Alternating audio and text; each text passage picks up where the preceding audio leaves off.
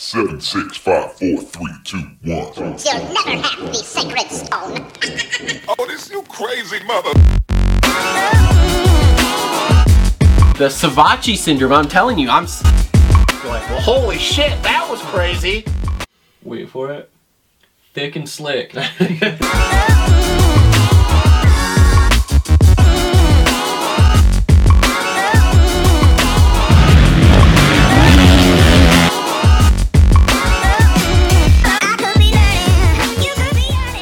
What is up, everyone? Welcome back to another episode of the Moto Aftermath Show, episode number 177. We are cruising towards 200 here.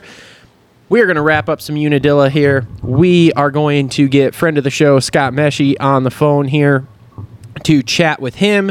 Um, as you can see, I'm in studio solo.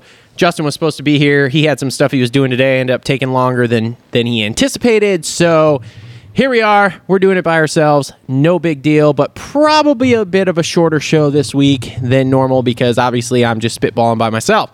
So before we get going, let's thank the uh, or let's talk sponsors here. Uh, so first off, presenting sponsors. First up, Premier Custom Trailers. I'm getting really excited. My trailer should be here any day now. Um, so I'm super excited to get that and get rolling with it. Do you need a trailer, commercial or residential? Premier Custom Trailers has what you need. They work with the best manufacturers in the industry and specialize in all your trailer needs. Sales, service, parts, or rentals, they do it all. PremierCustomTrailers.com, located five minutes south of Kalamazoo on US 131 in Schoolcraft, Michigan. They put the custom in customer service. Also, want to thank TLR Coatings, as you can see on the banner, because Justin's not here blocking it. Custom powder coating, Cerakoting, sandblasting, vapor blasting. They can do all that for you. Make sure to check them out on all the major social media, aka Facebook and Instagram. You can see what we're up to all the time. Lots of cool projects coming through there. Uh, lots of cool colors. TLRcoatings.com. Look them up. They do shipping. We can ship your parts, uh, get them coated for you, no matter where you are in the states. Um, also on board with us, new sponsor starting literally just this week. I have not even got the read for. Oh wait, other presenting sponsor. Gosh, I am so out of it here. Uh, other presenting sponsor, BC Pizza. Gourmet pizzas and junk. They have a full menu. So if you're in the Allegan, Plainwell, Kalamazoo area, and then they have some other locations throughout Michigan and I think one or two in Georgia. I can never remember. Justin hasn't given me a read. Um, check them out. BC.pizza to uh, check out the website. So make sure to do that. Now, new sponsor on board with us this week Complete Racing Solutions. If you are, yeah, this is Coach Rob's company, uh, in case you didn't know. Um, if you haven't checked them out already, make sure to check them out. They can help you with any sort of workout slash riding routine schedule training stuff for motocross uh, to really get you up and going on the bike and make sure that you have the uh, the flexibility, the fitness, etc., to handle that big 450 motorcycle. Because let's face it, no one really has that ability other than the pros. So, Complete Racing Solutions, make sure to check them out. CompleteRacingSolutions.com, or you can follow them on Instagram. All sorts of cool stuff popping up there all the time. Also, want to thank uh, JT Cycles, the Dirt Bike Depot. Um, they're both on with us too. The Dirt Dash Bike Depot.com. Also, if you're watching this on YouTube, make sure to like, subscribe, comment down below. Always like getting feedback from you guys. Always like getting in there and doing a little bantering back and forth in the comments. Uh, make sure to follow us on all the major social media networks Instagram, Facebook, Twitter. We're all over the place on all of those. Um, if you want to listen instead of watch, if you just found us on YouTube, we also have the podcast version. We're on SoundCloud, uh, Apple Podcasts, Spotify, and Google Podcasts, so you can check us out there.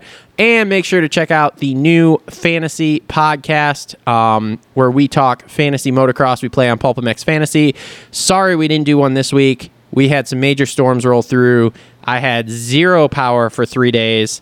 Um, I couldn't work. I couldn't do anything. I was kind of sitting around with my thumb up my ass. So, um, sorry for that not coming out. We were we were trying, uh, but just uh, just didn't happen. Basically, I didn't have any internet, even even when um, like I had power I could have recorded, but I did not have power to run the internet to be able to upload the show from my computer. So we live in the country, we have satellite internet, we have to do some routers and shit like that to get it to go. Anyway, we were out of internet basically for that kind of stuff. So we will be back next week with the show, and obviously we have this show coming out now. So without further ado, here, stupid bug, stupid, stupid bug. Let me get on the phone here, and I know this is great radio. Let me get friend of the show, privateer hero, Scott Meshey up and going. Maybe we'll try to cold call some people later too. All right, let's call him here. Voice call. Cool. Let's see how this works. Six o'clock, right? Yes, it is. Sweet. Hopefully, it doesn't cool guy us here. Hello. Yo, Scott, what is up? Welcome to the Moto Aftermath Show, bud. Hey, Travis. Thanks for having me, man. How are you guys this evening? Well, uh, you guys is a relative term because uh, that would be me, myself, and I. My co-host bailed out last second here, so uh, I'm. Uh, all right, man. I got you. well, I was gonna say, luckily I have you on, so I have someone to talk to for a little bit here, and then I'm gonna do a solo monologue after that, and we'll see how that goes because I haven't had to do that in a long time. I, listen, man. I believe in you. I believe in you. you know, first couple of years, they, it was a little sketchy having him on all the time, and so it uh, there were there was lots I did back then by myself, and I mean it worked out okay. So I'm sure I'll make this happen. But anyway, uh, we're not here to talk about me. We're here to talk about you right now, sir. And uh, pretty decent year, privateer hero. Floating around this crazy country in your van right now, racing pro motocross, living the dream. So, I want to start with I want the best road story you've got so far this year. Oh man. well, actually, you know what? I'm I'm a little embarrassed to admit this one, but it actually was the start to my year in professional racing. So this year was my rookie year for Supercross. Okay. Um, and now really being mindful so like my brothers and stuff they're all into cars and obviously you know all my experience with working on dirt bikes and stuff i know how to take care of vehicles for the most part. Um, so i was driving up to indianapolis. I had my buddy sater uh, who has clutch media films who does all the the videoing for my youtube channel uh, the privateer path. And you know we were heading up the road and you know we were pumped because this was his first time really you know, going and seeing something like that and, and being a part of, you know, a, a crew for, for Supercross. And, you know, I was pumped because I was like, man, like I'm feeling good. You know, I, it, I had to start the season a little later because I couldn't get my bikes in time, but I was like, you know, I, I feel optimistic. And, you know, it's always those times where you feel like super optimistic and you like got the jams going and you're feeling good and man, no lie, I think our first our first stop, I can't remember if we were stopping to get breakfast or gas, and we pulled. I think it was. I think we were stopping to get breakfast, and I I stepped on the brakes, and instantly the brakes started grinding, and we had. To, and this was this was no lie. This was in Ocala, Florida. So this was not even 45 minutes into our 14 and a half hour trip and I was like, "Oh my gosh!" And honestly, me being me, like I'm I'm a pretty timely person, but I didn't leave myself time for you know having to stop for a long you know long amount of time if something like that happened. Mm-hmm. And um, so we actually had to drive up the road, and we had to be like super duper careful because obviously the brakes were you know down to metal on metal and the whole time, I mean, it's not, it wasn't funny then, but it's kind of funny now because the whole time we were just like, oh my gosh, man, this is just so brutal. That's awesome. Because we were like trying to, you know, and, you know, obviously, you know, really living the privateer, you know, life. And, and I'm a full time college student. And I'm like, man, like, you know, I'm like, where the heck am I? Because I already know uh, every time I step on the brakes, I'm like, man, this this is just going to get more and more and more expensive every single time I touch the brakes. But I got to get to Indianapolis, you know. And I'm like, Yep. oh my gosh, dude, this just sucks. And every and it got to the point where you can't do anything but kind of laugh a little. And we would, you know, obviously just be super cautious about ever having to use a brake. But every time you did, you just hear that. I was like, oh my gosh, dude. And uh, we made it. I mean, we made it. By the time I got to the shop, I had to do, you know, uh, pads, rotors. I had messed up the calipers, um, and I I have an old van. I have a, a '98 uh, Ford Club Wagon. So Yes. um, there was I forget. I think it was like the drums or something that had to be replaced. So by the time it was all said and done, it was like a thousand bucks or eleven hundred bucks, which pretty much took. You know, like you you have that little bit of a safety net in Yep. case you know anything happens, and that pretty much took that and just depleted all of it. And I was like, oh my gosh, man. so honestly, I mean, it was.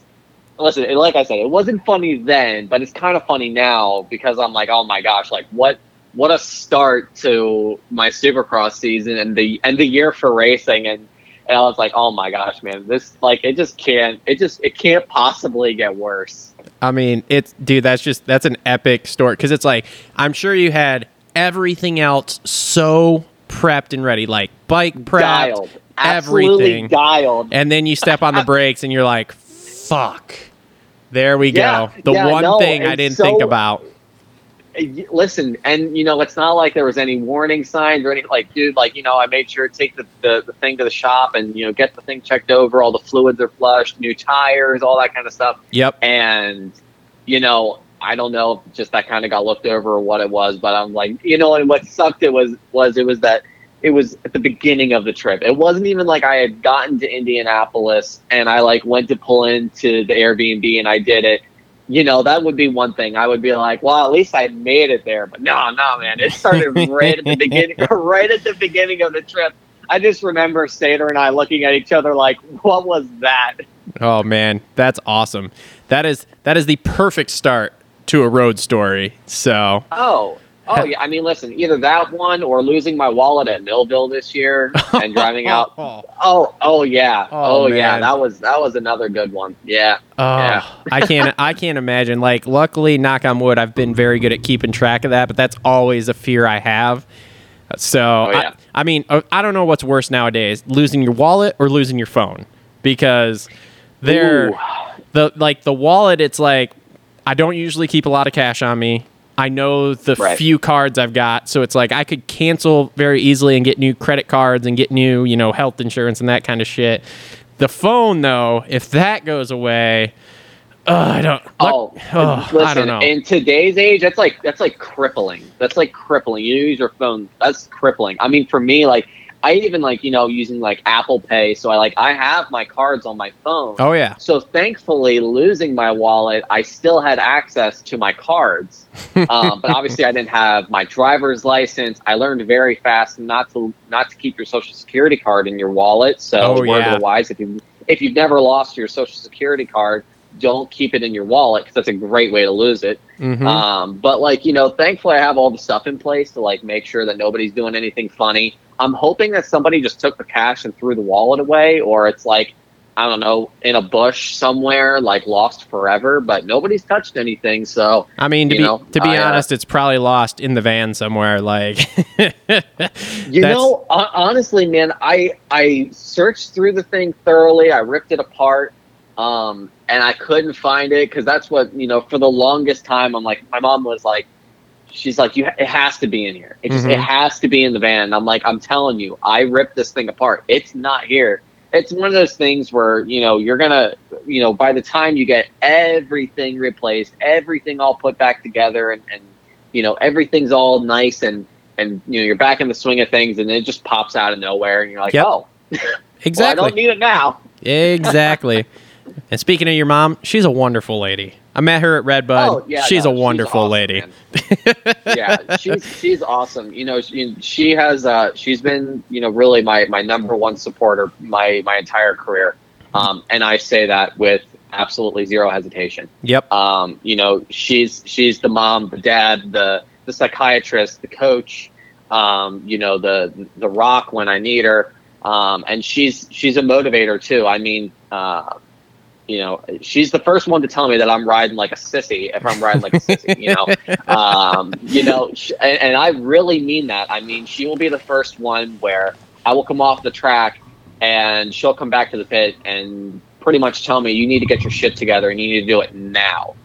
so you know she's she's dude she's she's a she's a badass lady that's for sure um you know, obviously I couldn't do what I do without her, and, and obviously it wouldn't be the same without her. Um, I'm very, very fortunate to have her around.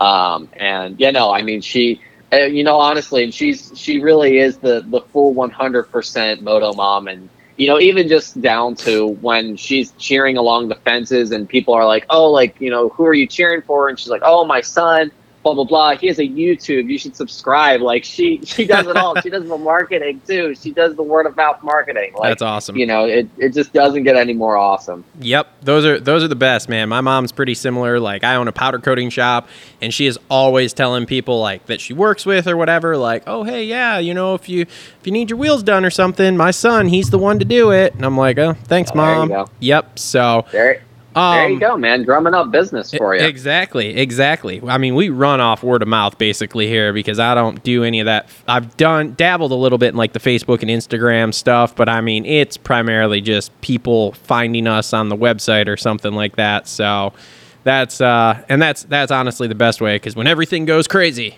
you'll still have customers at that point. So Yep, and that's the truth. Yes, sir. Yep. So, um, so you said it was your rookie. Is this like your rookie year of Supercross, but you've raced outdoors before? I'm sorry. I guess I try to keep up with every privateer I can, but there's a lot of you, and I'm trying to keep track of so much crap. It's like I can't keep track of every dude that races. So, pardon my Listen, ignorance. man. But I get it. I get it. um, is it rookie year outdoors too, or is it just rookie year Supercross and you raced outdoors like last year or something?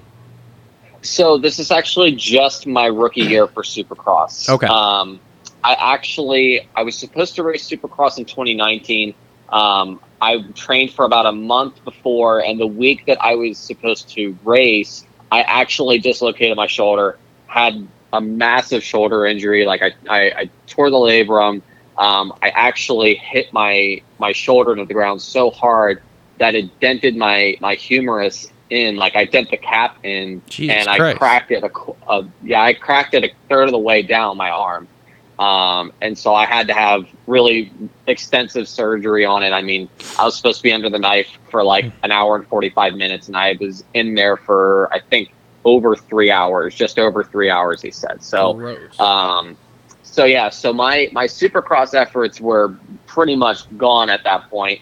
Um, and I decided to dabble a little bit in the outdoor rounds in 19 in the 250 class. I just raced a few of them just to get a little bit of experience.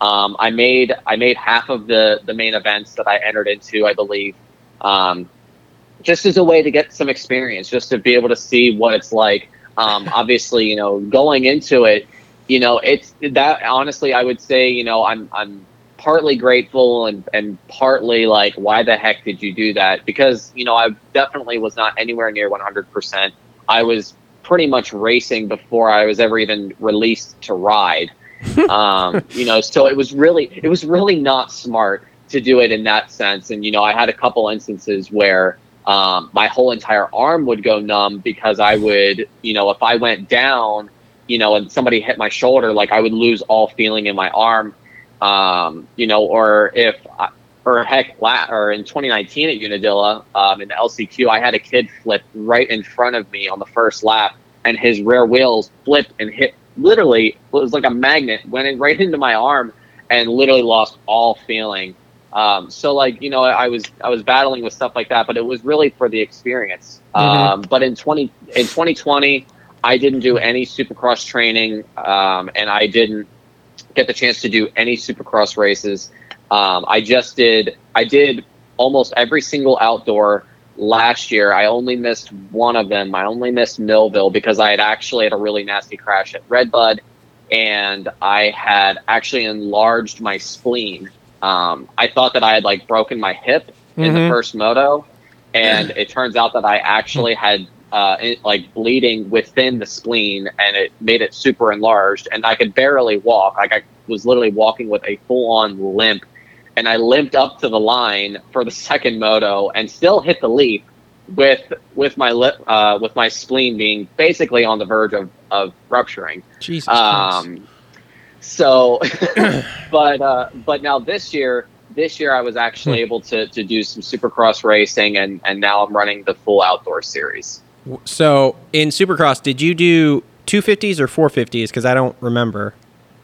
So I actually did the 250 East. Okay. Um, unfortunately, I, I missed the the Houston rounds because I couldn't get my bikes quick enough. Obviously, with the schedule changes and all that, Yeah. um, I just I just wasn't able to get the bikes quick enough. Well, you know, Um, we only I- went back and forth on which was starting first like 27 times so that no one really fucking knew. So it, not a big deal. It's fine. It's fine. Yeah, it was definitely a bit of a hard time trying to get everything together, and you know, obviously, kind of with different sponsors and trying to figure out exactly what kind of funding I was looking at. You know, as far as getting any help, and um, you know, obviously, it was nice to be able to give the guys at, at JMC a little bit of representation on on the East Coast um, since they're a West Coast team.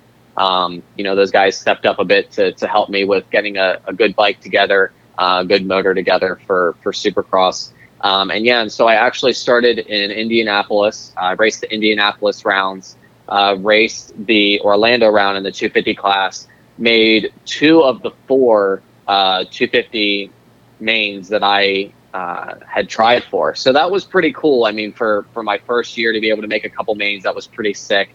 Um, you know, I was super duper close in my first two rounds. Um, just had like you know some some unfortunate luck. I mean, I actually broke uh, I broke out the top I broke the top out spring in my shock in the first in the first moto, or I'm sorry, in the first uh, in the first round, the first uh, LCQ, um, and I didn't realize it until I was actually off track. Um, which would explain why I could not hit the whoops for the life of me in the first round. Um, in the LCQ, I just felt like I was on a freaking pogo stick. Um, and then the second round, I, I came together with another rider. He made a mistake and kind of uh, almost Larry looped out into me just about. Um, and um, but uh, yeah, no, I, and I did a couple of I tried a couple of 450 rounds. Truthfully, I like I said, I mean, I have one one month of of uh, training uh, prior to this year's training, so I had about realistically about two two and a half months of, of supercross training before starting the supercross uh, rounds this year. So not a lot of a lot of experience um, but i wanted to go into the 450 class for a couple rounds um, at daytona and then atlanta just to try out. Um, truthfully i didn't make night shows. Um, just wasn't speed wasn't there and, and going to those speed the speedway style events was obviously a completely new experience. Oh, yeah. um, and it's, I mean, truthfully, you know, it's, it's interesting. People people don't realize how insanely different. You know, obviously, you know, you ride moto your entire life. You know, nowadays there's a lot more access to Supercross than there used to be. But, um, you know, obviously, you know, the average guy, you ride moto your whole life, and then you go into Supercross. It's completely different. It's a completely different type of riding, completely different type of racing for sure Mhm. um, and it has a huge learning curve. And then you know I, I get to Daytona, um, and I was like, what the hell do I do? Like this is just so just different. Like I mean, really, man, it's it's you know it really left me with my you know with me scratching my head and and uh, you know I, I trained with a couple of really good guys out at, at Moto Sandbox. One of them being Kyle Chisholm and and uh, another woman being uh, Ronnie Stewart. And I, I asked both of them. I was like, what like what even is this? Like what what the hell am I supposed to do?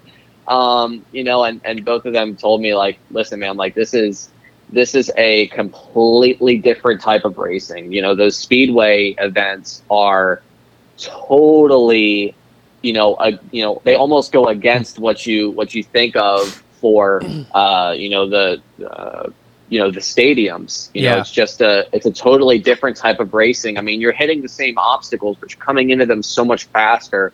Um, and obviously, your suspension set up for for the jumps and all that. So trying to navigate that with you know with you know little supercross experience that I have and with no speedway event experience, you know, it's it's very it's very challenging. Um, I definitely have a lot of respect for for guys like uh, like Nate Thrasher who went and won yeah. you know, in his rookie year at events like that. Because I know for me, I was like, I don't even know, like, you know, I know what to do, but I feel like I don't know what to do. Felt very uncomfortable. So for him to to be able to go and do that is quite remarkable. I have a ton of respect for him. Yeah, that's awesome. So you train first off.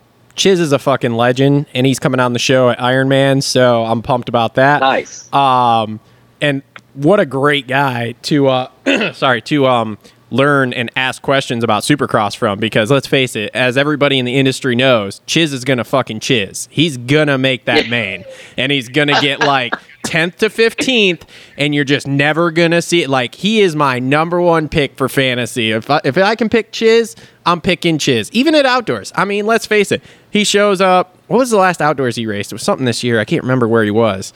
But he just shows he up uh, he raced at Southwick. yeah, and then just gets top 20.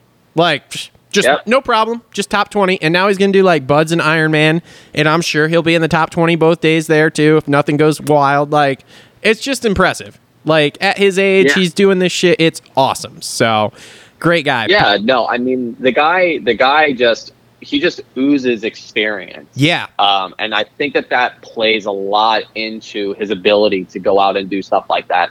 Mhm. Um, you know, it's it's crazy.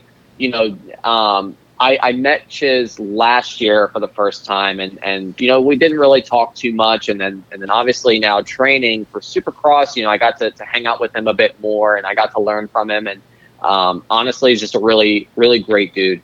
Um, really open to sharing his wisdom, um, which is really awesome for a guy like me who obviously was my rookie year for Supercross. That was super helpful to be able to have someone that's done it for so long and is so open to uh, really giving me uh, great advice. Um, obviously, when when Ryan Sipes was at Sandbox once in a while, he would help me out as well and just kind of give me little tips. Yep. Um, but but Chiz really made sure that he took the time to tell me stuff that I could work on. Even you know, dude, for for an example, um, you know, just trying to tell me you know body positioning through whoops and kind of how to do them. This guy, no no joke, Travis. This man really made me feel like a fool. he literally hit a set of whoops, probably fourth gear, you know, half three quarters throttle, just blitzed these things and looked at me as he was going by. he was not looking at he was not looking at the whoops at any point. He had his eyes locked with mine. I was like, you know what? You know, you can kind of shove it for that. Oh, that's awesome. You know, you have some level of respect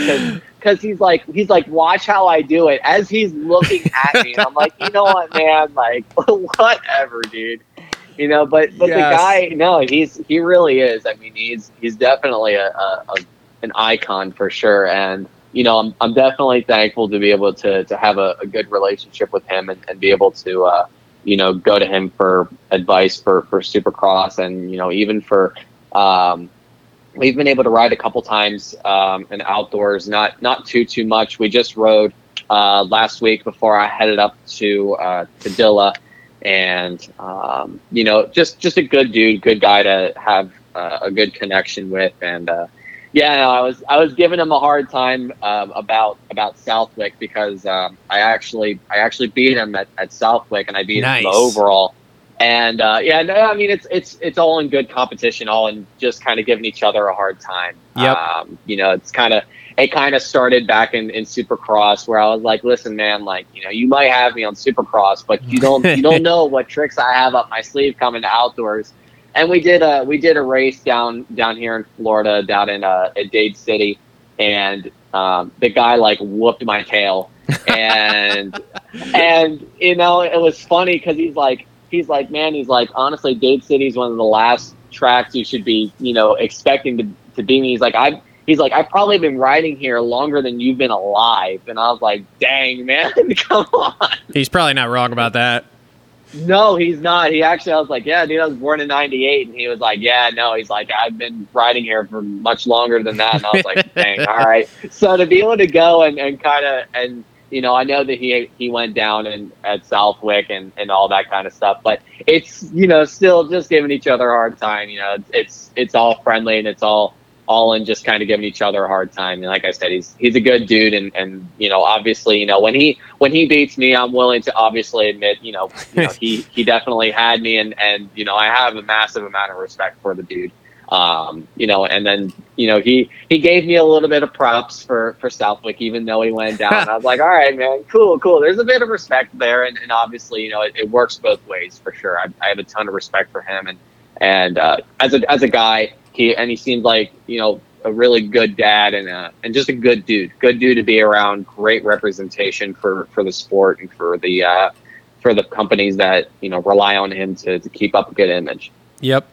So riding at Moto Sandbox, what's that like? Because we all see these training facilities online, like um, like Moto Sandbox, uh, you know, Stu's place, that those, those kind of places where it's like not really open to the public. I know Moto Sandbox is starting to bring more kids in now because um, uh, Jason Baker is running it or whatever.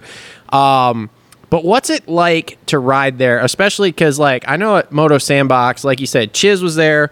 I know Amart was riding there for a long time. Uh, I think is Kenny still there? Do you know is is Kenny still training there? Yes, sir. Yeah, he is. Um, it's definitely. I will tell you, it's it's pretty sweet. I mean, this is that this year was actually my first time actually being able to ride it at Moto Sandbox. Okay. Um, I've actually been able to to go out there before it was Moto Sandbox just to see, just to watch. Um, and I didn't get the chance to ride there until this year. Um, and and honestly, I've always seen that place, and I'm like, oh my god, dude, I want to ride there so badly. It just the tracks are just legendary. you man. and me both, brother. And, yeah, and and uh, yeah, no, I mean, uh, Amart was out there. Uh, Kenny Kenny was there. Chiz uh, Sipes was out there a few times. Um, you know, definitely good dudes to to be around. Didn't- um, Wasn't a lot of Barcia experience. there at one point too? I think. Yeah, Barcia. I forget exactly. I think that Barcia was there. I think around the time for the Orlando races. Okay. And um, the guys at I think at uh, Moto Concepts came out for the week of Daytona. hmm Um, I was- so I was able to ride with with McElrath. Um, he's a good dude too. Him and I play Call of Duty once in a while. So yeah, I um, really hope he gets paid this year for riding for that team.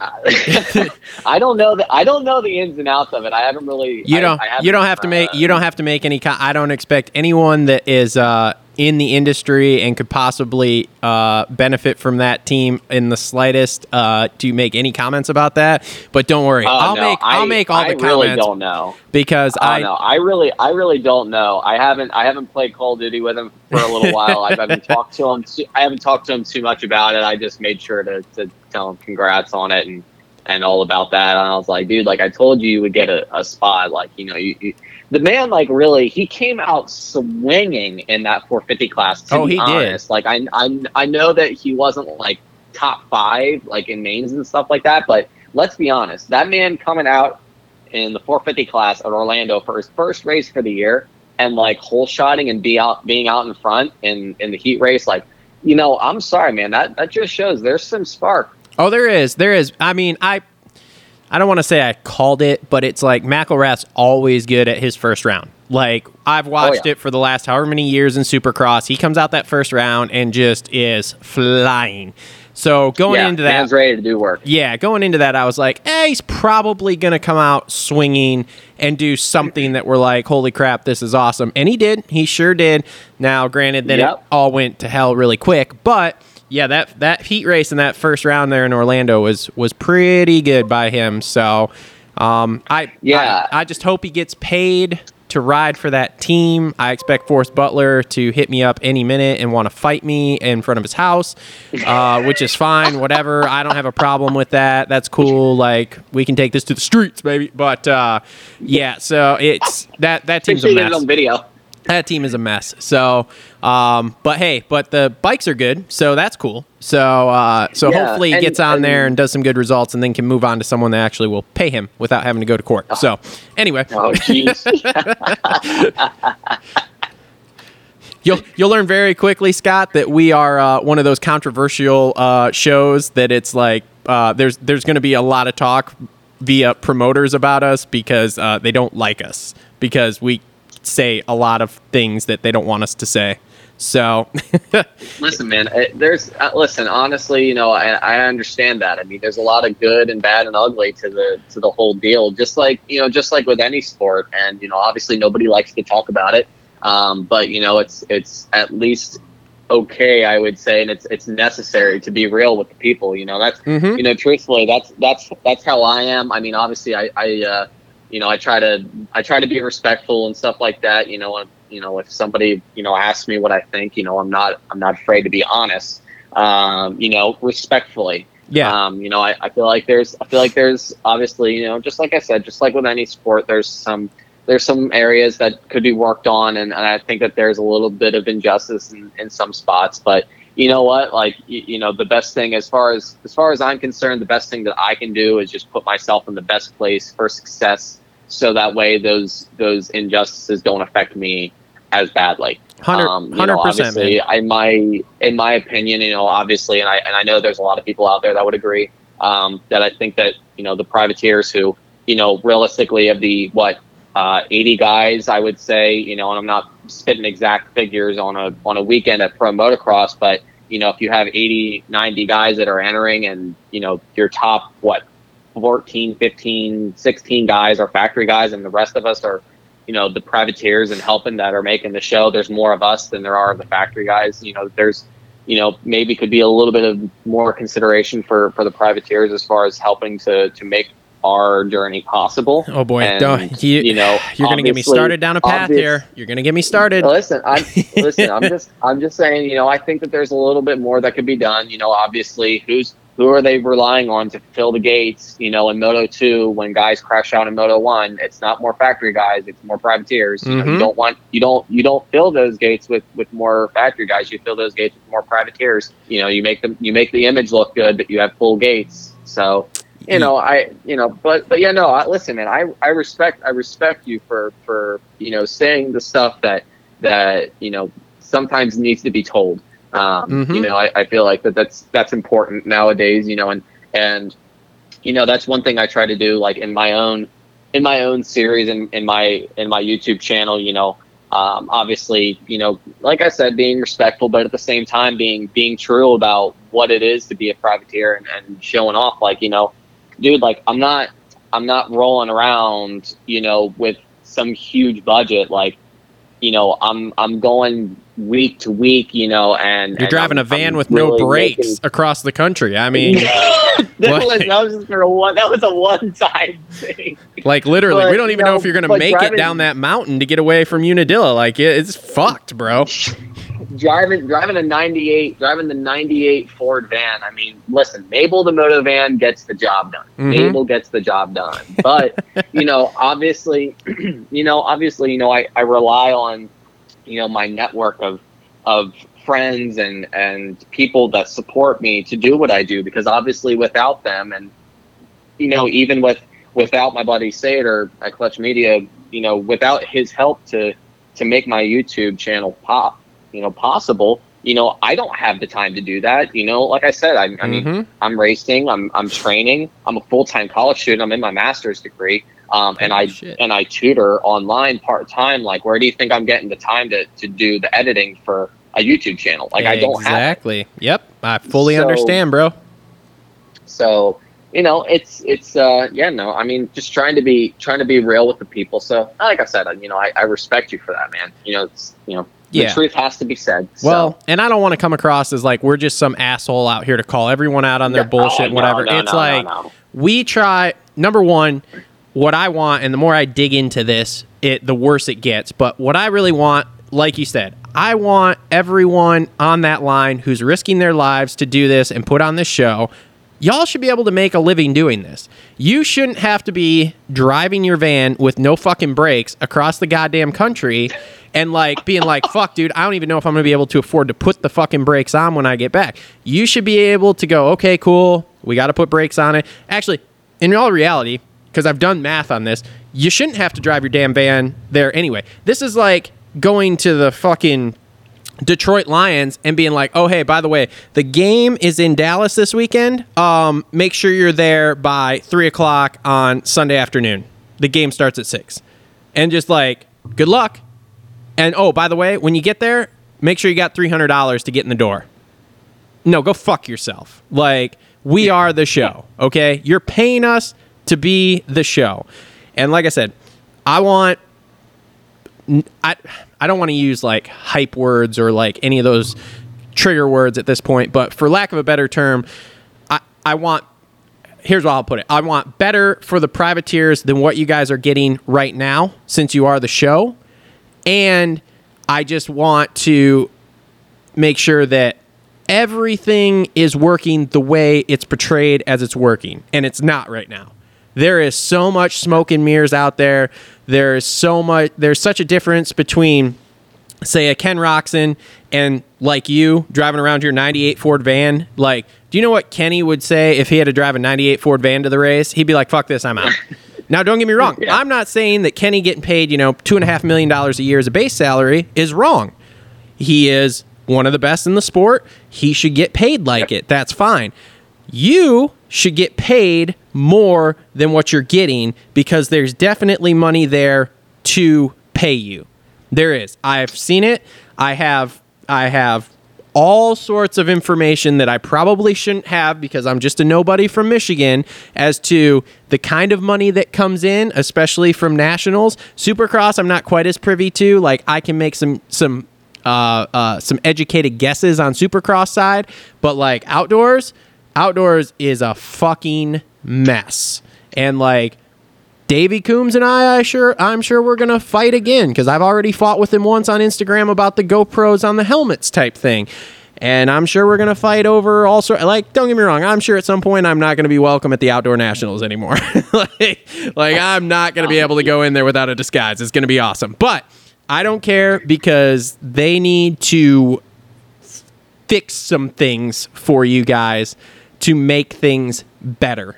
And there is money there to do it. And if there's not, then I, you're going to have to show me why there's not money there to do it because the numbers I'm looking at and the numbers I know for different things, there's money there. There's plenty of money to go around. And still, they can make up money. They can still be profitable. Like, no problem.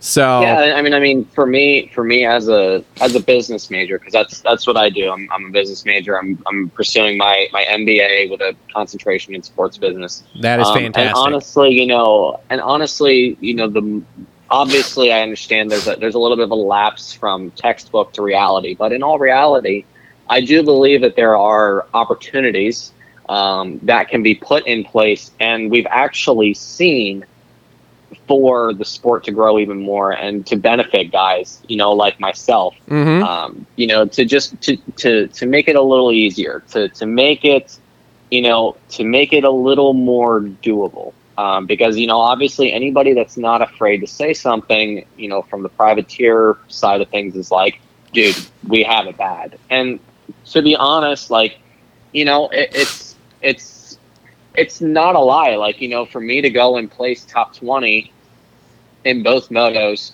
um, you know, if I get paid contingency and event pay, I'm still really not breaking even on my costs to go and race. Let's say- let's say you go 2020 in four because you're racing 450 outdoors so you go 2020 what does a 2020 finish pay you for a payout from the race? Let's not let's not talk contingency. Let's just strictly go with the what you're going to get for a check from the AMA aka MX Sports uh, right now what what would they what would they pay so to be truthful with you, so so so normally I would try to say, um, what did I race before the break? That was Washington, and I did, I did a a 19 and like a I don't even know what I got the first medal, for. like a 23, I think 23 19, for, and for 21st you're looking- overall I got it written down you, you'd be right. Um, I think that I think that I was looking at just under seven hundred dollars. So and they charge you not- 300 to enter right Um, usually, I'm trying to think. It's two fifty to enter, two sixty two after your convenience fees and all that stuff. unfucking real You know, and and obviously, you know, we're you know, as a privateer, you know, you're looking at your your gas costs to get out there, Mhm. um, your your race fuel, which realistically, if you're not running a, a Pro Six or uh, an ETS uh, or you know even Renegade, whatever, you know, obviously a, a can of a can of Pro Six, you know, from the shop and and the the guy that helps me out that gives me to it at his cost, you know, 150 bucks five five gallons, which realistically you go through an entire can of gas in in a day, just about. Yep. Um, you know, your your entry fee, um, obviously your licensing at the beginning of the year, and then obviously you know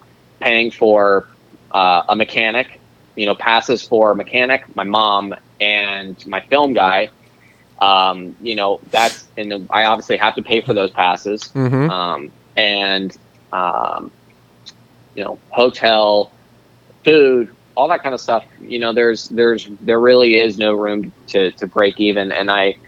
Uh, you know, so you know it, the the struggle is real, man. I mean, obviously, yes, you see like the guys, you know, the, the privateers out here really, you know, I would I use the term hustling loosely because it, it does have a little bit of a uh, some people take it the wrong way, but you know we we really do a lot of networking. We really do a lot of work to try and gain help from you know those guys that love the sport and the businesses that just want to see guys from around their area or wherever you know do well and and put their names out there and to try and get into a, a factory level ride or even a ride where you know you have everything paid for and all you have to do is show up because you know it's it is it's definitely a and i like you said i mean it is definitely a touchy subject you know i and i uh you know personally i like i said i mean you know the more that i learn um the more opportunity that i see and, and that's my opinion you know not everybody might agree with me and you know everybody's entitled to their opinion and, and that's okay The, um, the, but I do clo- believe the that there's a lot of- closed-minded is what doesn't agree with you because I'm with you. There is a Yeah. shit ton of opportunity for you guys. I mean, look at look at people like um, Jeff Walker and we'll go with Kevin Moranz. Now they're doing two completely different ways of going about it. So Jeff Walker has built this YouTube channel and he makes really good money off the YouTube channel. Not necessarily just from views, but he also does brand deals, shit like that. So he's making Yeah. enough money. Like I, I've had some, I've had some. Uh, me and um, uh, one of my co-hosts, Cole. Cole knows him a little bit better than I do. We've had some private conversations with like him and his dad, and we've heard some figures thrown around, and like so we know like he's making good money off of that, and yeah and props to him for that that's yeah. smart And then you have like on the opposite end, you have Kevin Moranz, who we back here, and he is doing a marketing for racing in a completely different way than anyone else with the helmet wrap deal and now the Patreon deal where you can get your, you know, if you're if you're a fan and you want to pay 50 bucks a month or whatever, he's going to put your name on his front fender with his graphics kit and boom, you're part of the team basically, which is what he's doing is also fucking awesome. So, two different spectrums there and those guys are making money but then you have let me ask you this when when you're filming in outdoors here for for your thing did you have to fill out one of their filming whatevers uh, for mx sports to be able to do that yes, yeah, and um, my buddy, we weren't able to get in track access. Um, so all the shooting that he does is all from the sidelines. Uh-huh. So any film, so anything that you guys see on my YouTube channel at a pro national is Sater shooting from the sidelines. This Yep. guy is not even on the track, and he's getting the shots that he is. Uh-huh. All the like pictures that you see on my social media, on my Instagram, this kid is shooting them from the sidelines. He's not even in the track, and he's getting the shots that he is. Like the 100%. the kid has insane talent, and you know he even got into the the the apprenticeship program with the guys at Loretta's to try and make some headway in being able to get some uh, some I guess recognition and even uh, get his name you know to be recognized so that way you know being able to, to get into the, the tracks that way he can get even better um, even better film you Yeah. know which helps it helps me and it helps m- me promote the sport it, it it's it's circular you know there there has to be a bit of uh, understanding that obviously everybody is helping everybody you know and if there is a little bit more kind of reciprocation you know it just benefits everybody more but now he was he was only able to to get the uh the i guess the word i want to use is the credentials or No, no, no. That's the wrong. That's the wrong film- word. What what he got was his was his uh, his his Nazi papers to be able to have the opportunity to film from outside the fence, dude. When that shit came out, I was so mad because I've been filming from outside the fence at Redbud National every year for five fucking years. And now they want to tell me, oh, you can't bring your camera in. You can't film from outside the fence, even though everyone has a cell phone. So we're not going to take away everyone's cell phone, but because you have a camera fuck you. And then we're going to have to watch your YouTube channel. And if you say something we don't like, then we're going to take your shit down. No, no, no, no, no. Go fuck yourself. I did not apply for that pass. We didn't take that pass. We don't have that pass, and they can fuck themselves as far as I'm concerned with that. Again, this is another bullshit way that they're trying to control everything around the outdoor series that is keeping it from growing. In my opinion, you guys should not have to pay an entry fee. You shouldn't have to pay an entry fee for your mechanic. You should not have to, they should be paying for a film guy to follow you and do a YouTube channel with you. Why? Because that will grow the sport. Making you pay for him to get in, making you pay him, making you um, apply for that damn pass is just bullshit. Because you say you Well, want to grow the I- sport, and then you fucking put all of these all of these uh, uh, restrictions on it. It, it's just complete crap. That's all it is. It is complete and utter crap, and it's just so they can control any sort of narrative around it. Because it, uh, if you have that pass at this point, and you go on your channel and say something really out there that they don't like, they are gonna shut you down like. for lack of a better term, like the Nazis did in Germany in World War II. Like they are just going to put the clamp down on you, man, and it's going to suck and it's ridiculous because again, here's another opportunity for you to have some sort of income coming in from YouTube, whether it's brand deals, whether it's sponsorships outside of YouTube, whether it's YouTube revenue itself. Here's the opportunity for you to do that, and then they're going to clamp it down if you say something that they don't like. Yeah, I mean, uh, personally, I, I really think that, you know, and actually, I, I think a great example. Um, you look at, you know, obviously, I know that Formula One is massive. Yep. It is the the biggest and most elite racing in the world. But you know, like they have obviously. I, I don't even truthfully know the, even the depth. I would imagine that there's quite a bit of outside, you know, uh, media um, outlets and, and channels and whatever to watch, you know, YouTube, all that kind of stuff. Um, but one one great example is like Netflix. You know, Netflix has a has a series on on the drivers and so forth. Drive to survive. You know, if yep. you drive to survive, that's right, and I love that stuff. I love that. Um, you know, it, it, if you support the the riders and you support their content creation, all you're doing is you're just you're like you know, even as a racer, we have a bad race and we're like, oh my god, like you know, I did you know just whatever, like track sucked, blah blah blah, like whatever. You know, you, you go and say whatever, but at the end of the day, you know, you have people watching and engaging with the sport. Um, you know, and, and and it just kind of it's just more visibility, you know, and I think you know obviously if you support the riders in that way and you're just creating more and more eyes. People love the behind the scenes stuff. Yep. Um, you know, as far as the GoPro stuff, you know, I would definitely like that. That sucked the whole thing with the GoPro deal. You know, obviously a guy like you know like Adam Cianciarulo, who is you know you normally see that's the guy who's you know GoPros are going up on on YouTube for for GoPro, and he has a GoPro deal. Like, Mhm. dude, that that had to that had to suck even for a factory level guy. Yeah. Um, you know, and for me, you know, I was I, I did a couple of, of GoPro previews on uh, on YouTube for Supercross, mm-hmm.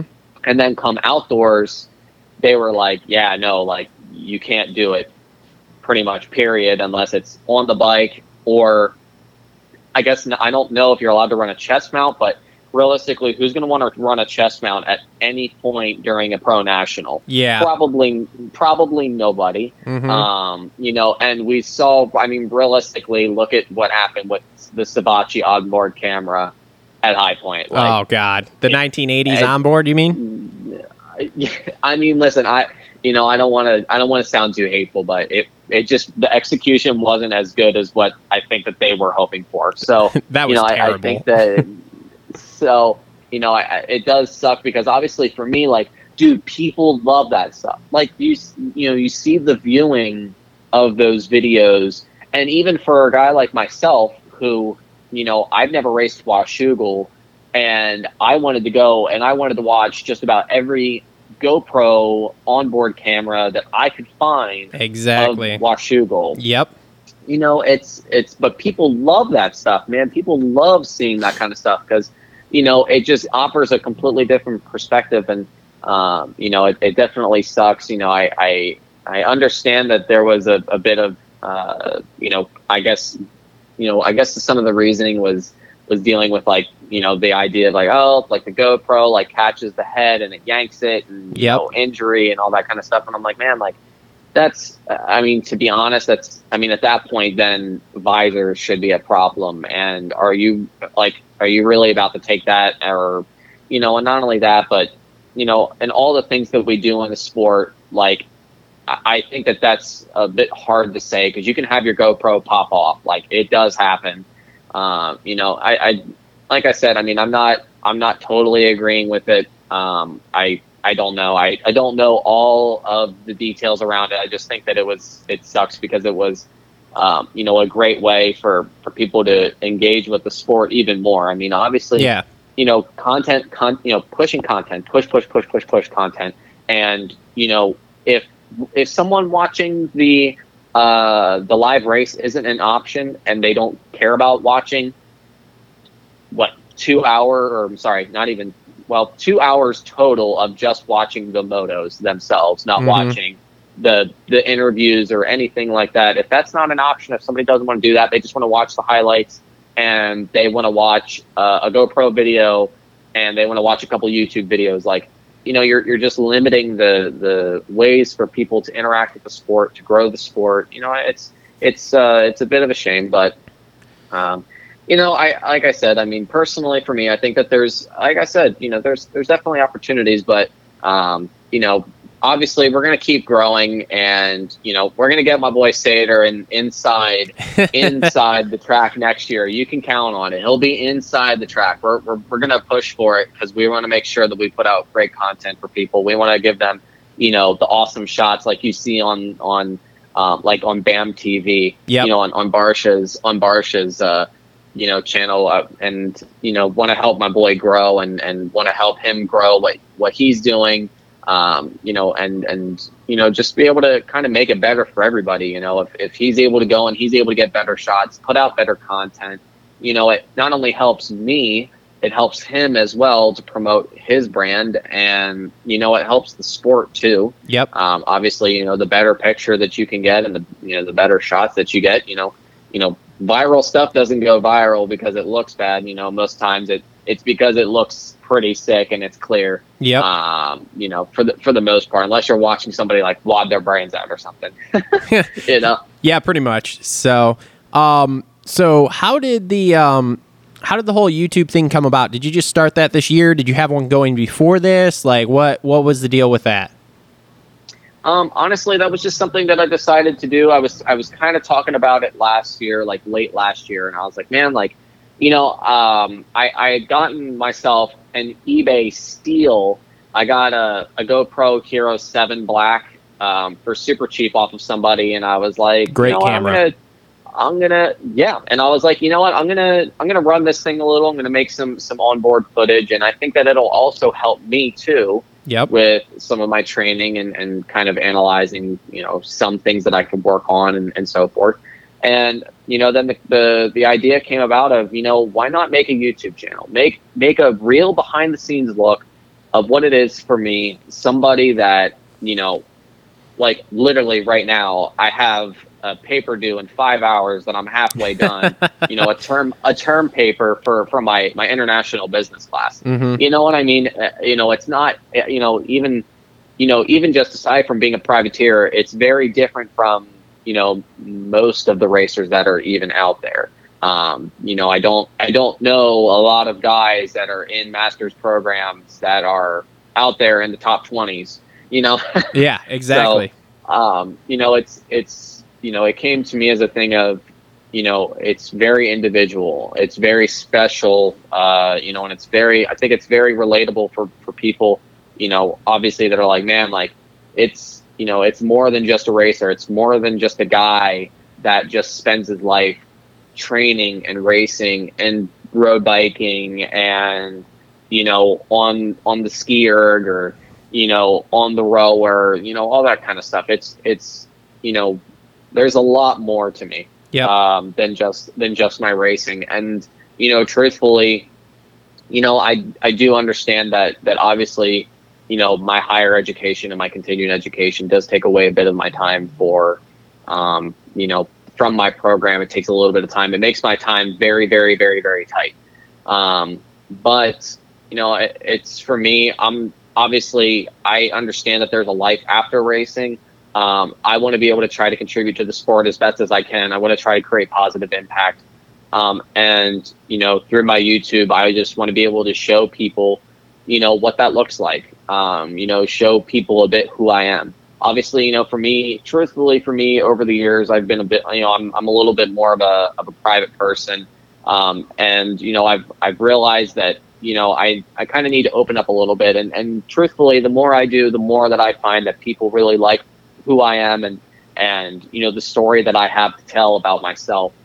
Um, you know, and, and all I'm doing is just speaking my truth about my life and, and my experience as a racer and, and my personal growth. Um, and so, you know, the, the YouTube was just something that I think that our first, I think our first episode was, was either in December or January. Um, we are, um, we're hopefully releasing another video this week. Um, obviously, so, so Sater, my buddy who does the, who has Clutch Media Films that, that does all the, the filming and the editing. Um, he also owns a, he just started a small business. He's, he's making goggles and is making apparel and, uh, you know, he's he's slowly growing his own business as well. Um, so you know, we're a couple dudes that you know, and he's a college graduate as well. So we're a couple dudes, you know, educated dudes that are are you know taking a stab at it. You know, we have we have things going on in life. You know, it's more than just the racing, and for him, it's more than just the filming. Like you know, the guy Yeah. the guy has a business. So you know, um, you know, that's really really what I wanted to do was just show people you know the realistics behind it and it's growing more and more and obviously you know as i kind of figure out you know ways to make it a little bit easier on myself as far as um, you know getting the kind of content up that i want in a timely manner and stuff like that you know i, I see some stuff like um, you know um, for example like i saw you know you said about jeff walker and i think i've you know i've gone on his channel a couple times and you know i definitely respect the the progress that he's made with that um, you know, but I've seen like, you know, how he put a video up about crashing over a supercross triple. You know, obviously I'm not as open about that, you know, on my YouTube. Um, you know, obviously if I wad my brains out, if somebody gets it on camera, like that's cool. I mean, there's there's part of the, you know, I think it was on I think it was on heck my first episode, my first or second episode of my um of my series, The Privateer Path, Yeah. that I wadded twice in one day in a rhythm section, literally at the exact same spot. So, you know, but uh but you know, it's it's gonna continue to grow. It's gonna continue telling my story and and following closely to who I am. You know, that's that's Yeah. the biggest thing is, is I just wanna I wanna show the story of who I am, show my progress and show people, you know, what it really is like. You Mhm. know, it's it's it is not you know, for the privateers and, and for myself, it is not sunshine and rainbows. It is a grind. And when I say grind, I do not mean that lightly at all. I don't mean it as in the the you know the the fake you know the fake story we put on Instagram of oh yeah dude I'm grinding I'm grinding no dude it's real. It is it is real dude. Like I'm I'm literally I was working the the, the, the night before Unadilla until 10 o'clock. I was like okay like you know whatever dinner shower all that from 9 o'clock to 10 o'clock i am working on this paper that i have staring me at the face due sunday night you know i am going to work on this for an hour and then obviously you know race day and then after race day you're tired so you lose a whole day and then now today i'm like all right man i'm grinding this thing i'm grinding it you know and it's for me it's it's it's you're always on go mode. You know, there's it, it's very few times that I'm not on go mode. Yeah. So, um, so speaking of Unadilla, well, uh, I know you got a paper due, so we'll uh, we'll try to uh, get this wrapped up here soon. How? You are good, man. You are good. Okay. How was uh, how was the Unadilla track? Because I'll admit, watching it yesterday, probably one of the most boring nationals I've watched this year. Um, I mean, it looked to me like typical Unadilla. It was uh, it was tilled real deep. It was it got really ruddy, and basically what turned into rut cross all day. So what uh, what was that? What was it like riding it? What did you think of it? Go. So my first experience actually at, at Dilla was in 19. It was one of the first ones that I ever did. I did not make the mains, so I didn't have a lot of track time on on Dilla prior to yesterday. Um, but I will tell you, I mean, I um I qualified decent. I had a little bit of a trouble with with kind of bike setup all day, but um, you know, aside from that, you know, honestly, the, the thing is, Travis, like Unadilla is such an iconic track to me. So it's just so cool. Even if the track isn't the my most favorite track, um, I just think it's so sick riding it. You know what I mean? It's just it's a staple in in in motocross. Um, but and I like I like the track changes that they did. Truthfully, it made it a little more high speed, um, which for me I I like high speed stuff. Um, so for me, I really liked it. Um, I will say though, yeah, no, it definitely got really, really, really rutted. Um, and what was interesting was that there was a lot more like small chop. I felt like this year um, compared to what I've seen from uh, from years prior. Just watching watching some of the old broadcasts and stuff like that. Um, it definitely. I mean, look at what happened. I think it was Sexton in the first moto. I mean, the Oh, guy yeah. came off the start, and you know, he just that the bike went right out from under him. Yep. Um, you know, so I mean, what was interesting was there were certain spots that got a lot more rutted than what I would have thought it would have. Um, and then there were other places like uh, right after the finish line where it didn't get nearly as rutted um, as I've seen, like I said, in, in years past. Um, but it was interesting. Honestly, man, I I had I had a good run, not my best day. Um, you know, I, I started off, you know, decent in qualifying. Um, I'm not a big qualifying guy. I'm, I'm definitely a gate drop guy, um, but I'm working on it. I'm working on it. Mhm. And um, you know, I, I I did not get a great start in the first moto, but I worked my way up to 15. Miraculously, on the first lap, I managed to pass a ton of people and make my way up to 15th, and I was riding good. Um, got uh, my buddy Surratt got by me. Um, him and I always seem to be right neck and neck with each other, um, and we were kind of hanging there. And and I I stalled my bike twice and just made a bunch of stupid mistakes that cost me a bunch of time and positions. Um, and I I only managed to walk away with with one point for the day. I got 20th in the first moto. I'm not sure exactly what I got in the second moto. 25th. Um, truthfully, I, I did. I'm, yeah. listen, this is news to me because I I was just struggling, man. The second moto, the second moto, I just couldn't get comfortable on the track, and um, you know, it it kind of it kind of ate me. Um, you know, I was just kind of struggling, you know, to to be comfortable to get my lines. Like it just it just wasn't coming together for me. Mhm. Um, and obviously, I felt like the more that I tried, the more that I struggled. Um, and it's super, super frustrating when that happens. Um, obviously, as a guy that's been in the top 20, and I consider myself the top to be a top 20 guy, um, you know, pushing for that top 15. You know, I've been in that position uh, twice now, where I've been close to 15th or in 15th, and just had, you know, uh, you know, at Millville, I caught my foot over a jump and decided to try and be Superman. Um, and then, you know, at at you know at Dilla yesterday, you know, just being a, a bonehead and just you know making stupid mistakes. Um, so Dilla was Dilla was not exactly my best experience, but you know I will say obviously, you know anytime being at a track like that, I mean it's just so sick, man. Like it's like I said, it's a staple, and for me, you know I I respect it and I I love it, man. Like you know obviously I I went to those nationals when I was a little little kid, and you know back when you know uh, when Tim Ferry was on Yamaha. Oh wow. And you know the guy, yeah, yeah. And you know the guy, the guy gave me his goggles, and like literally like the best day of my life. And um, you know it was, you know, for me obviously, you know that was so cool as a kid seeing that, and and even going back there once or twice, you know, when I was on like you know, like super minis just to go and see.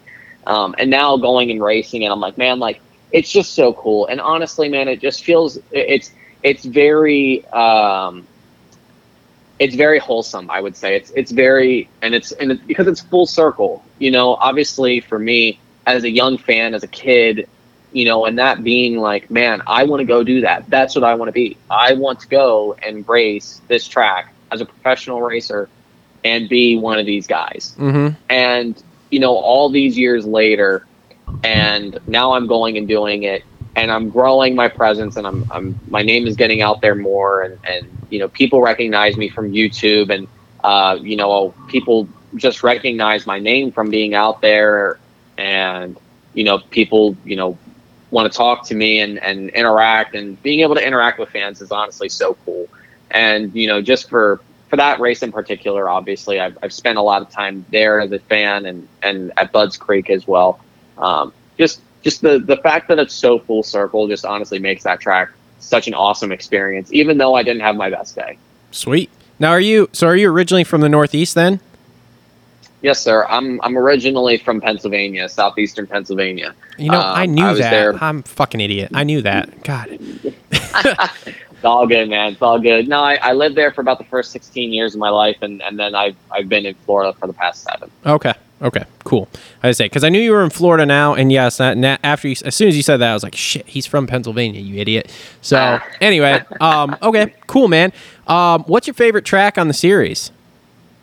Oh, honestly, I'm between Thunder Valley and Millville. I'm more inclined to say Thunder Valley, though, just because the track is so dang fast. That's Um, interesting. I, dude, I love Thunder Valley. Honestly, I mean, it's, it just, you know what's interesting, though? Um, the track robs so much power that on a 450 you feel like you are hammering the absolute freaking guts out of the thing but it's so much fun you Hmm. know i i personally like I, I really and it's hard to say exactly what but i just i ride the track really well um and i enjoy how fast it is i love going up and down you know the side of a basically the side of a mountain uh you know in the the foothills there right before the rockies yeah. um, you know, I, I just love that man. Um, and that would be another reason why I love Millville. Uh, Millville's a super fun track, and and being able to go up and down Mount Martin is pretty sick. Oh yeah, yeah. Those are those are two that are on my list to to go to um because we like national wise.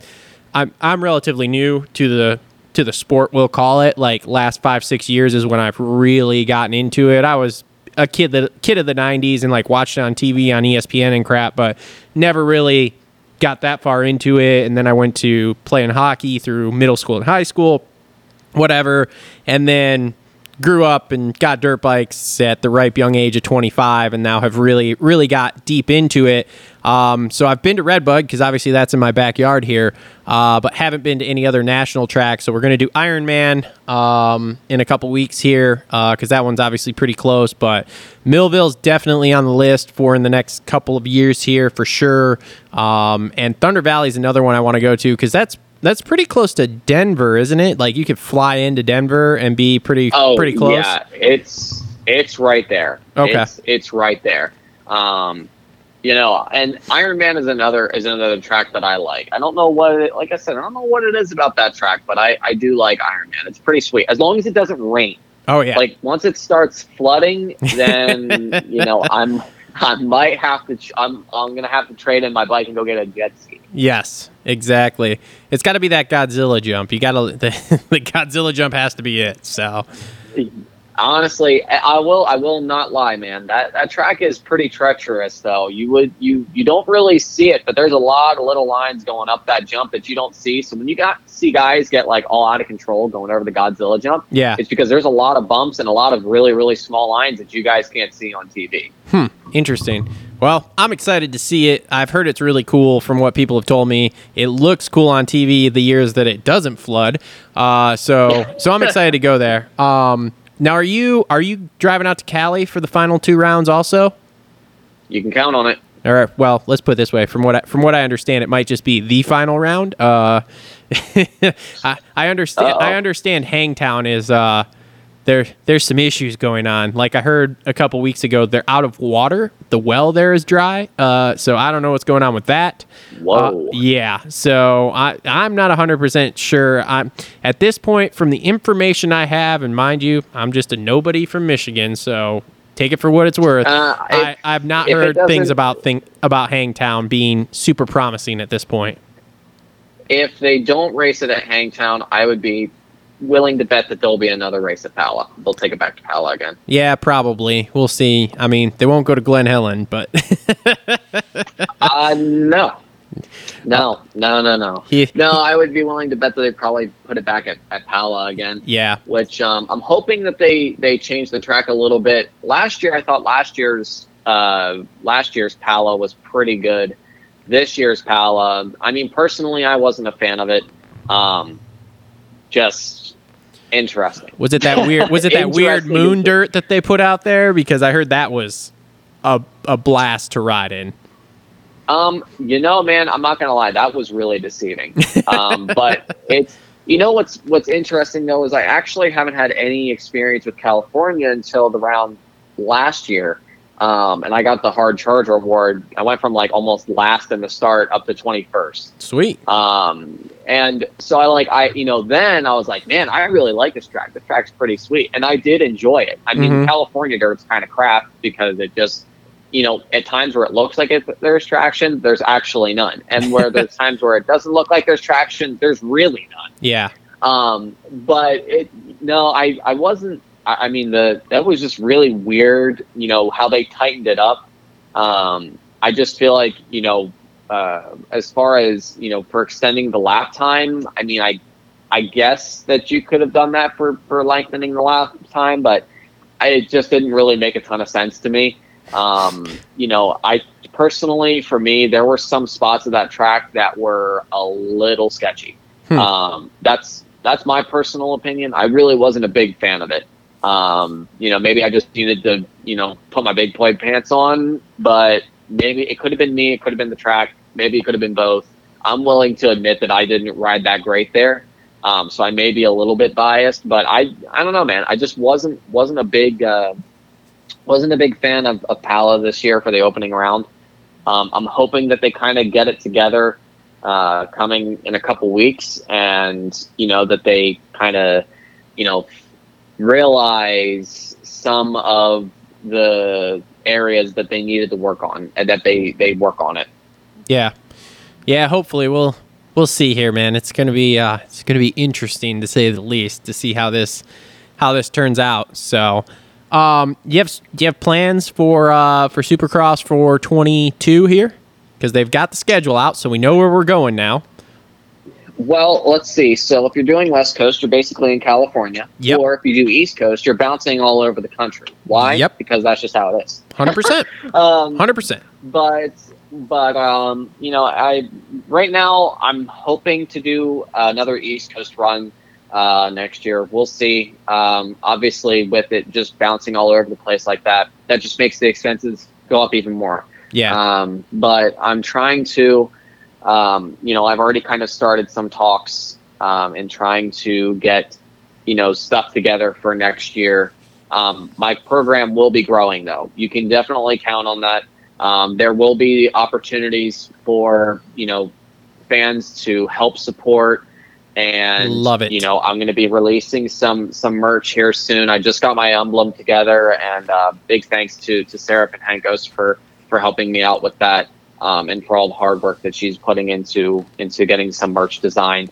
Um, so you guys can definitely count on that. And yeah, like I said, there will be there will be opportunities for fans to to help support the program. Um, and I, you know, obviously with that, you know, being completely transparent about you know what kind of costs we're looking at and and trying to to tell people kind of what it is that they're supporting. Um, you know, I want to be able to have better representation for people that are helping me um, going into next year. Um, and I would like to see about growing the program by obviously, you know, the more the more support I'm able to pull together, the the better. Obviously, um, for multiple reasons. You know, I would I would like I would love to have an actual mechanic, at least somebody to help me out on the weekend. You know, I can handle the bike work during the week, but you know, it, it's it's it's a struggle, man. I mean, um, you know, I have a, a network of people that have you know jumped in to help me out, you know, for some of the outdoor rounds. You know, my my my oldest brother, he's gone with me to a couple rounds, and he's jumped in. Um, you know, I love him to death, but I I really end up doing the work. Um, you know, he's he's you know he's he's more of kind of helping out, like you know, checking tire pressure and filling up on gas and and stuff like that, and washing the bike. Um, you know, but uh, you know, it, it really does kind of come down to me. Yep. Um, you know, it, it, it's it's uh, you know, and I, I have some some other buddies. You know, I have I have a uh, a friend of one of my sponsors out in California who helps me. I have a a buddy from the Midwest who comes out to help me at some of those rounds. But I would love to see about maybe making it just a little bit easier on myself. Um, you know, and, and try to expand into other things. You know, maybe get some more costs get some more costs covered so it's not as hard on on me personally so that way i can focus on putting my own personal money in, into um, you know other things that would uh, definitely help the program like maybe a maybe a newer van um, for sure for sure Yep. um, but we'll see we'll see what it looks like like i said definitely be on the lookout you know merch is coming out and, and there will be opportunities for for fans to help out um, to contribute to the uh, contribute to the program the YouTube will be continuing to grow. You can count on it. There's going to be special projects that I have coming coming after the Pro Motocross series. Sweet. Have to leak a little bit. There there will be a big big CC two stroke coming out Yes. that we'll be ripping. Yes. So love it. And we're listen. We're not talking about little 252 smoker. No, no, no. We're we're talking big boy stuff. Oh boy. Big boy stuff. I- I have big a- boy stuff. I have a feeling I know what you're talking about. Did you see the uh Mm. did you see the build we did with Kevin on his uh his 150? I did, I did. That thing was pretty slick. Dude. That thing was pretty slick. I liked it. That bike came out sick when it was done. So yeah, gorgeous. I can't wait. He's coming up to do. Uh, there's a private track up here uh, that I took him to when he was here to show him um, that he wants to ride. So we, they do a once a year ride right now at this place. We call it the golf course. Um, I mean, it literally they manicure this so it looks like a golf course, and it's a sand track that has big jumps and big roller section. I mean, dude, the thing is sweet. And he's like, bro, you need to let me know when that weekend is that they have the ride day because I'm coming. And I'm so pumped because I get to ride that two stroke that weekend. Because I told him, I was like, we built this in my shop. I helped out with this. I want to ride this. He's like, nah, that's fair. So I'm Yeah, pumped to do yeah, that, no, man. absolutely. So, um, yeah, and we uh, we should we'll we'll talk off air too. We may we may be able to uh, try to figure some stuff out. What do you do for training like during the week right now? Are you just literally on the road and trying to find tracks in between the rounds, or are you going back and forth to Florida? Like, what are you doing right now? Um, usually I stay on the road. Um, obviously, being from the Northeast, I, I have um, some good friends, and I have a, a family that I'm very close with. That I'm fortunate that they that they let me stay with them and, and harass them in between, you know, the rounds that are up this way. Yep. Um, you know, I know. I listen. I know that by the time I'm leaving, I'm like, they're like, all right, you know, time to go. but, well, no, no, no, no. But you know, uh, you know, good, good folks, and and you know, for for right now, I mean, I'm I'm staying on the road. Um, obviously, for these last five rounds, I'm on the road. Period. Um, you know, Mhm. I I, uh, I don't really get to go home too much um, in between the rounds. Um, you know, just because of you know the cost of going back and forth, and obviously, I'm not flying.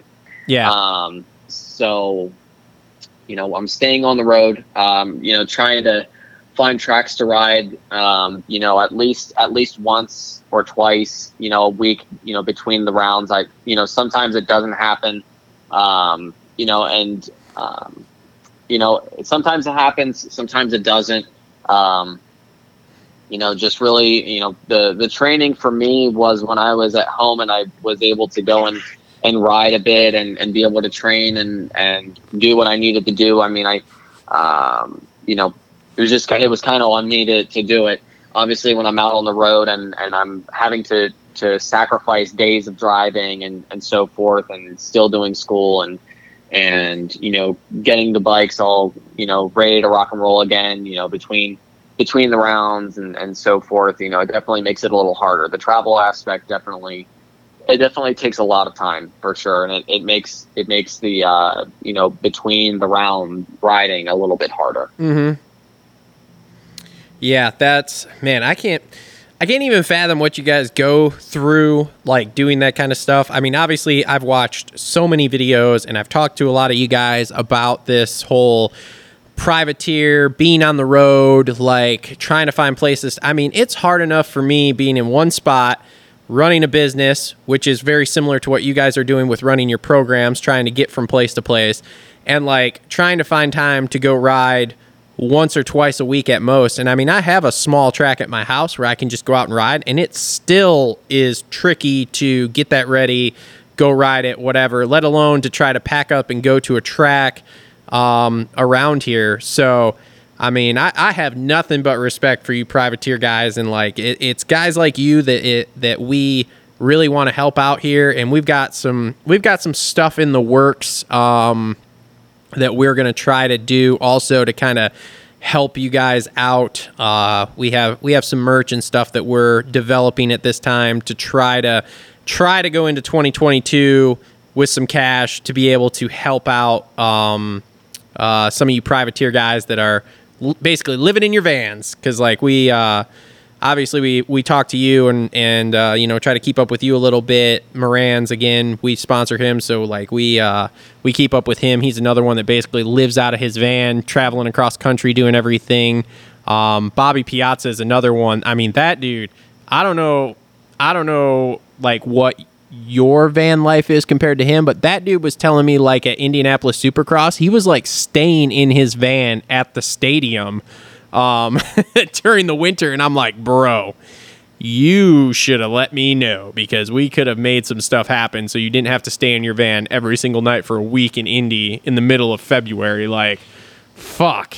Yeah, that's that's pretty that's pretty hardcore, man. I mean, that's that's pretty hardcore. And and honestly, man, like um, you know, thankfully, you know, it's um, you know, obviously it's an effort of the people that support me and and you know the the companies and and the businesses that support me right now.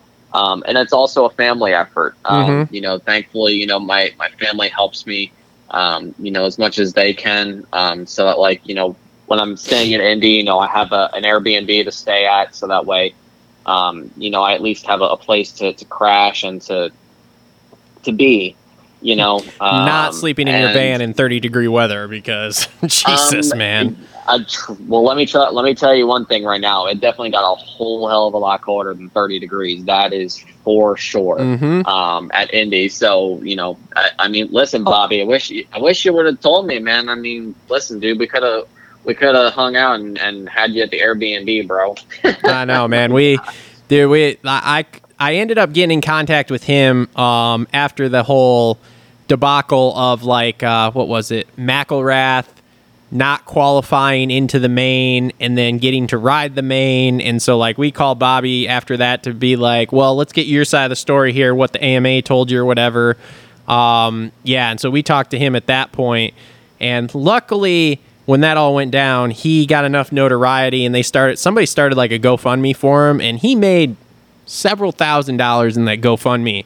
So he's like, we got, we actually got a hotel like the last two days, but yeah, up till that point, like the first two rounds, we were sleeping in the van. I'm like, bro, oh my god, Man, and it's like him, man, his chick, even, and I his didn't know dog. about that. Yeah, like Man, I I, didn't even know about that. I give his chick a lot of credit too because she just does it with him, man, and she's awesome. Like we met her at Redbud, and she's c- totally committed to the cause, totally just with him. I mean, it was very. Um, do you uh, do you remember Matthias Jorgensen?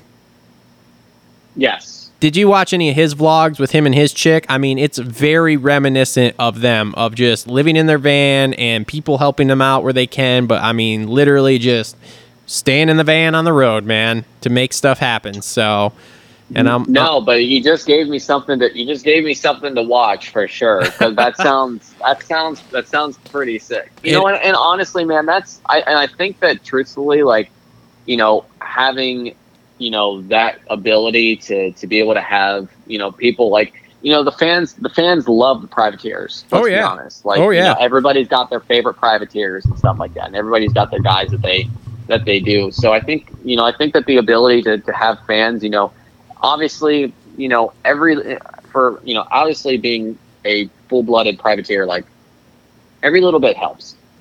And you know, people are out there that that want to help, and you know, obviously, not a lot of people are are out here, you know, giving thousands of dollars, but you know, if people want to just chip in little and little, little, like I'm sure that the fans are are more than happy to, and then you know they want to see it as support, and if they get to be involved in someone's program in that way, like I'm sure that that you know people love doing it. So I, I you know I have respect for Kevin for for doing that that kind of um, I guess it would be almost some kind of platform marketing, I guess you could say, Mhm. um, and and just the ability to to put people's names out there, and I'm, that I'm sure are just thrilled to be able to to be a part of his program and to get that kind of interaction with him. You know, Oh yeah, I mean, uh, so so owning a couple of companies, it, I don't make a ton of money.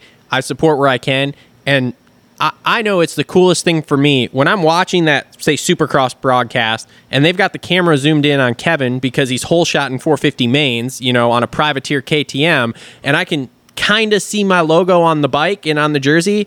Like it's the coolest thing. So being a regular fan who's like, I don't even know how to get involved in this, and him having that platform for them to be like, yeah, I'm on that bike, and then they zoom in and they're like, oh man, I helped that guy. Like I give him, you know, 50 bucks a month, 20 bucks, whatever it is. Doesn't matter. Like you said, it doesn't matter because with you guys, every penny helps. And so I can only imagine what these people are feeling. The problem is, is that I don't think enough people know how to well, there's two problems. Number one, I don't think enough people know how little they could give you guys to help out and still feel like they're part of it. And number two, some of you guys, and I'm not saying this is you, I'm just saying other dudes I've heard about, they they uh, they don't respond, and it's like when you don't respond, we can't help. And like, there's tons of people that want to help you guys. Everyone loves the sport. There's lots of us out there that love it. There's lots of us that would love to say, "Hey, man, you're coming to."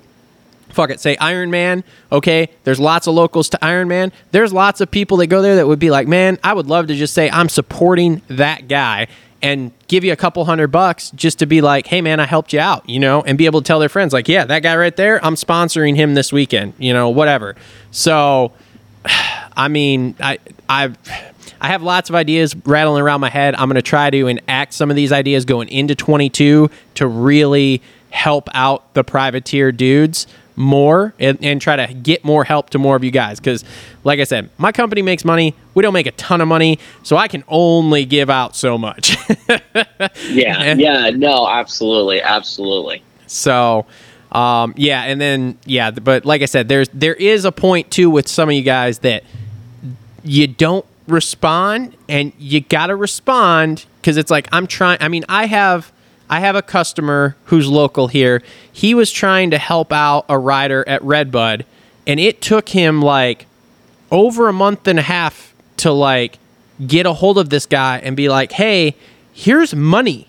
And all I want to do is I want to give you money and then have the opportunity to buy the pit pass and basically hang out in the pits with you all day at Redbud. And like, if you need me to help you do something, I'll help you do something. I'll pay for my own passes to get into the pits. Like, I don't want to do anything but give you some money and be a part of the experience. And it's like, Yeah, there's tons of people yeah, out there. no,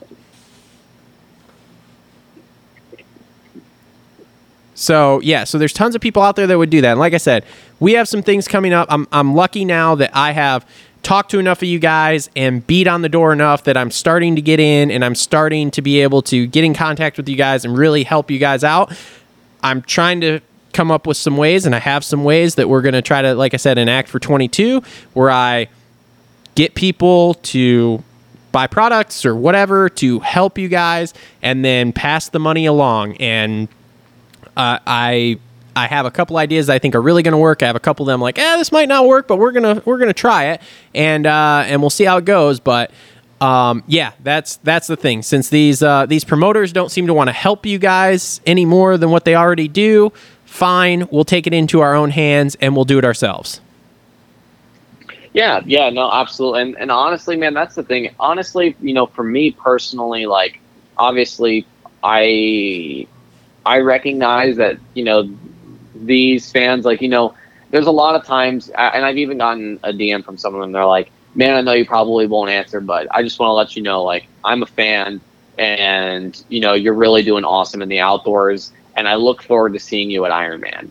And I like, you know, I answered back. I think probably within within like a couple hours, and I was like, I was like, dude, I super appreciate it. You know, I you know, I hope that you follow the YouTube as well, so that way you can see some of the behind the scenes stuff. But you know, it it make it honestly, dude, it makes my day being able to to interact with people like that. That you know, personally, I don't really see myself as like that guy. Mhm. You know, um, you know that that a fan might see me as, but I, you know, and that's just me being me. You know, that just that's just how I am. You know, I don't really see myself like that, but it really does. It makes my day, man, to be able to to be able to, to interact with people like that, and to even if it's you know making a small impact, you know, for them, you know, on their day, like, you know, it's you know, people really, you know, just like I did when I was a kid. You know, I idolize these guys Oh yeah. you know, and even to, even like to this day, man, like you know, Zach Osborne is in my in my opinion, I think he's a good dude.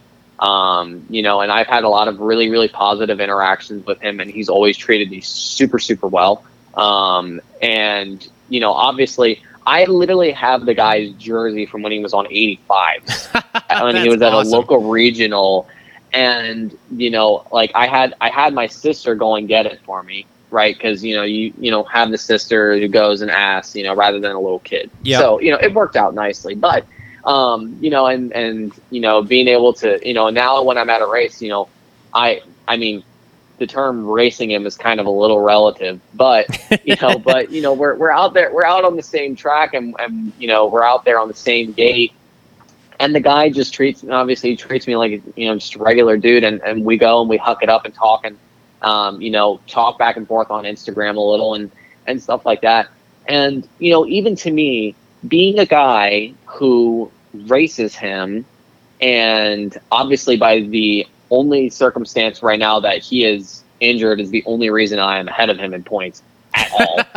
hey, like- that's okay. Play it up. I would post Yeah, that every exactly. day. Y- yeah I'd be like, Um, I'm you know, beating Zach Osborne in points right now. Fuck yeah. yeah, I've, I've, I've, I think, uh, I think that, I think that we're doing okay, but, um, you know, I, I, I could be mistaken, but you know, it's like, you know, for me, you know, it's, I, I still look up to the guy, and you know, the fact that he answers my DMs, I'm like, like it's still so cool, man. Like, Oh, yeah. a guy like that I've just looked up to even as a kid, and you know, even now, you know, as as a as a 23 year old dude, like who's racing him, I'm like, it's still super cool you know so so even just to be able to to have that interaction like for me you know when i'm when i have people dm me and they're just like man like great job this weekend or like you know if i post something and they're like good luck dude like you know i can't say that i'm going to answer on race day you know until the end of the day but you know i just love having the the interaction man. I, I think that it's super important honestly if you're if you're not answering your fans like you're doing yourself a disservice you're doing the sport a disservice and you're doing the fans a disservice. You know, Exactly. it's just wrong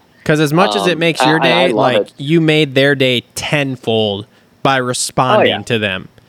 I mean, yeah, I'm, absolutely. I'm halfway in this circus with you guys, and when I text or email or whatever one of you guys DM one of you guys that isn't that's not someone I've met face to face and like you know got your phone number or whatever and actually talk to you if they respond it still to me is like oh this is awesome like yes I'm talking to this person fuck yeah like it, it's still it's still a cool feeling um, for that so yeah so anytime you're you're interacting with the fans like that man you're doing you're doing way more good than you could ever do bad so do you get uh you get any DMs where people are pissed off at you about fantasy?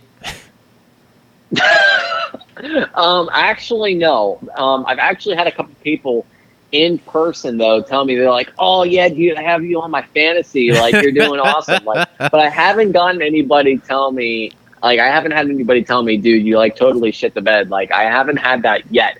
Um, it's funny actually. I had a dude that said that to me who was like, "Dude, I have you on my fantasy." Out in Washougal, on my way out of the race, this guy had me stop and sign his brand new moto van, and And uh, dude, honestly, it was pretty. It was a pretty awesome experience. I haven't on. I haven't on. I had my brother take a video and stuff like that for YouTube, so you guys will see that when the episode comes out. But uh, but you know, I mean, um, he was, you know, when I got out, and he's like, oh, he's like, you're Scott Meshey. And I'm like, yeah. And he's like, dude, I have you on my Moto Fantasy. And I was like, yes, sir. Like, that's what I'm talking about, man. That's awesome. That is awesome because I know some of these guys like really tear into some of these people fucking them over in fantasy, and I'm like, look, I'm I'm as big into fantasy as the next guy, okay, and like, but I would never. Even the even you guys that I know joking around would never text you and be like, "You fucked me on fantasy. What are you doing, man? God."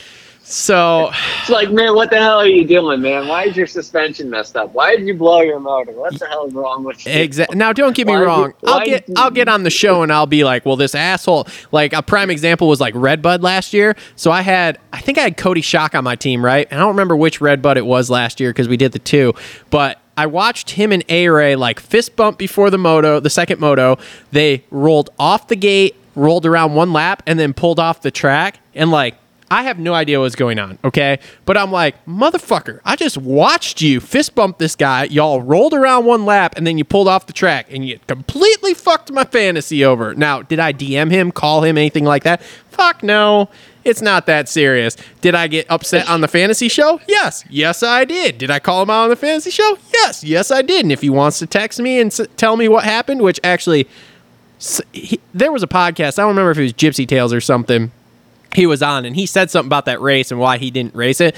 So whatever. I know there was something going on, it, but whatever. But anyways, but yeah. But as far as these dudes like texting you guys or or DMing you guys and saying like, "Oh man, you screwed up my fan," nah, come on, dude, go go beat yourself up in a corner or something. You retard. Like, come on, let's let's get serious here. So anyway, Yeah, yeah, no, that, that's bit much, man. I mean, it's, it's, I mean, it's called fantasy for a reason. Exact. it's just a game, and like ninety nine percent of us are not winning anything. So, uh, whatever. And do you play fantasy, or are you out on that? You know, honestly, I did it a couple times. Probably, I think when when Rocky Mountain Fantasy like first came out, Oh, you did the I think hard I one. did it. I, I did, I did, I did like that one, and I like I did it a couple times, and then I kept getting all my stuff wrong, and I'm like, you know what, this is stupid. I'm not going to win anything anyway. Yeah. I'm not going to waste my time. Dude, that one that one is a total crapshoot where they're like, "Hey, pick the top five in the correct order, and then pick a random person in a random spot."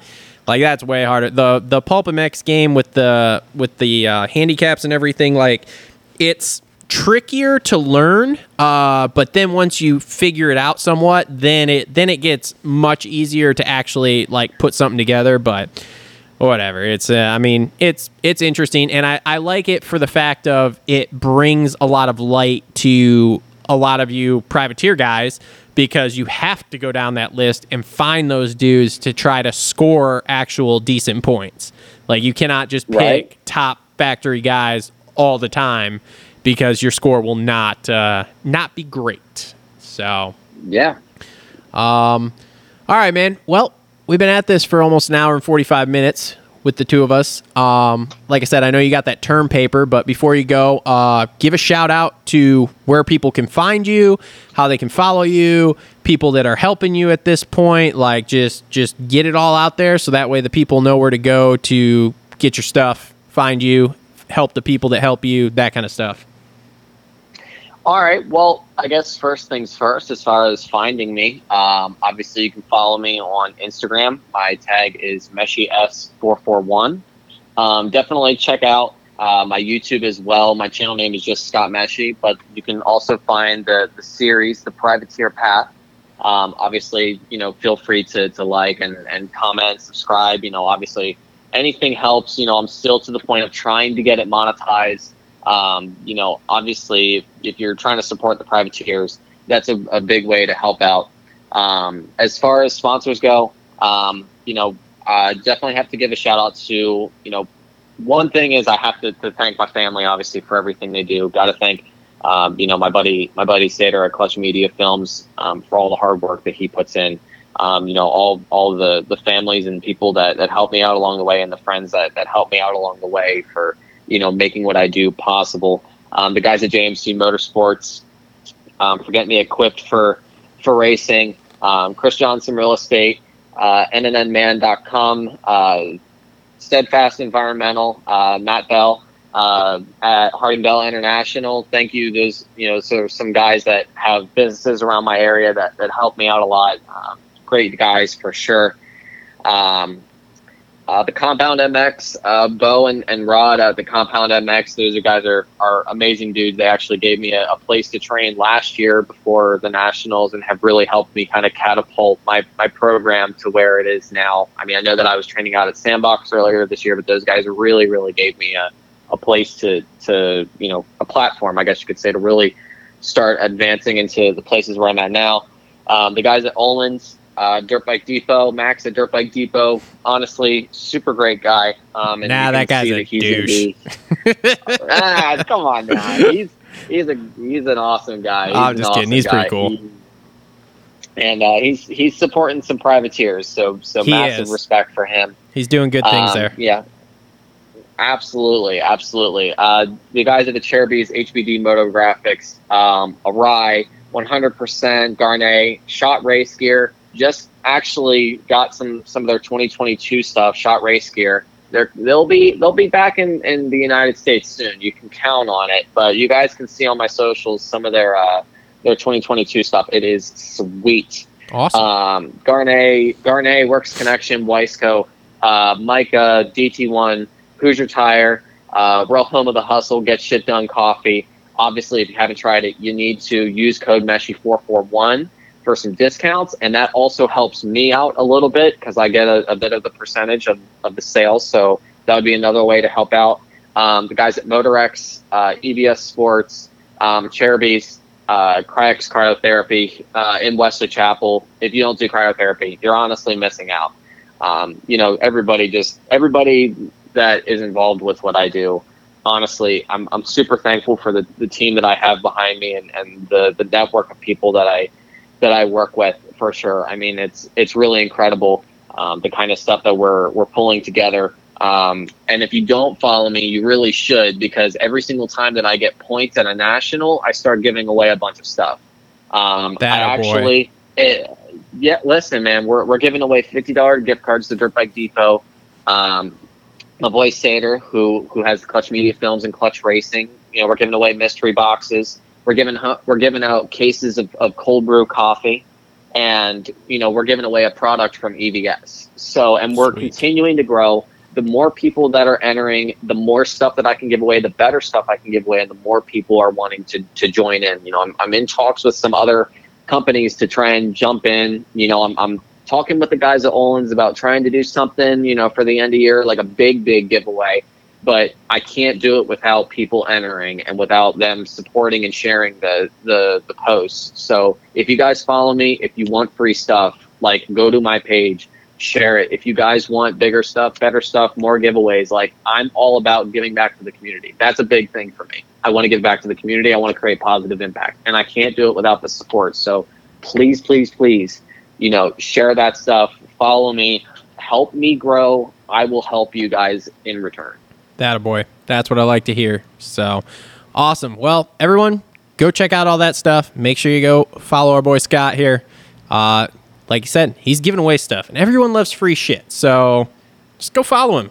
Maybe get some free stuff. It'll be awesome. So, Scott, thanks for coming on, man. Really appreciate it. I know we were supposed to do this earlier in the year, and we had some some issues. So now we're uh, now we're in it. We're on it, and uh, we will uh, we'll find you in the pits in a couple weeks at Iron Man because we're gonna we're coming. We're coming in hot.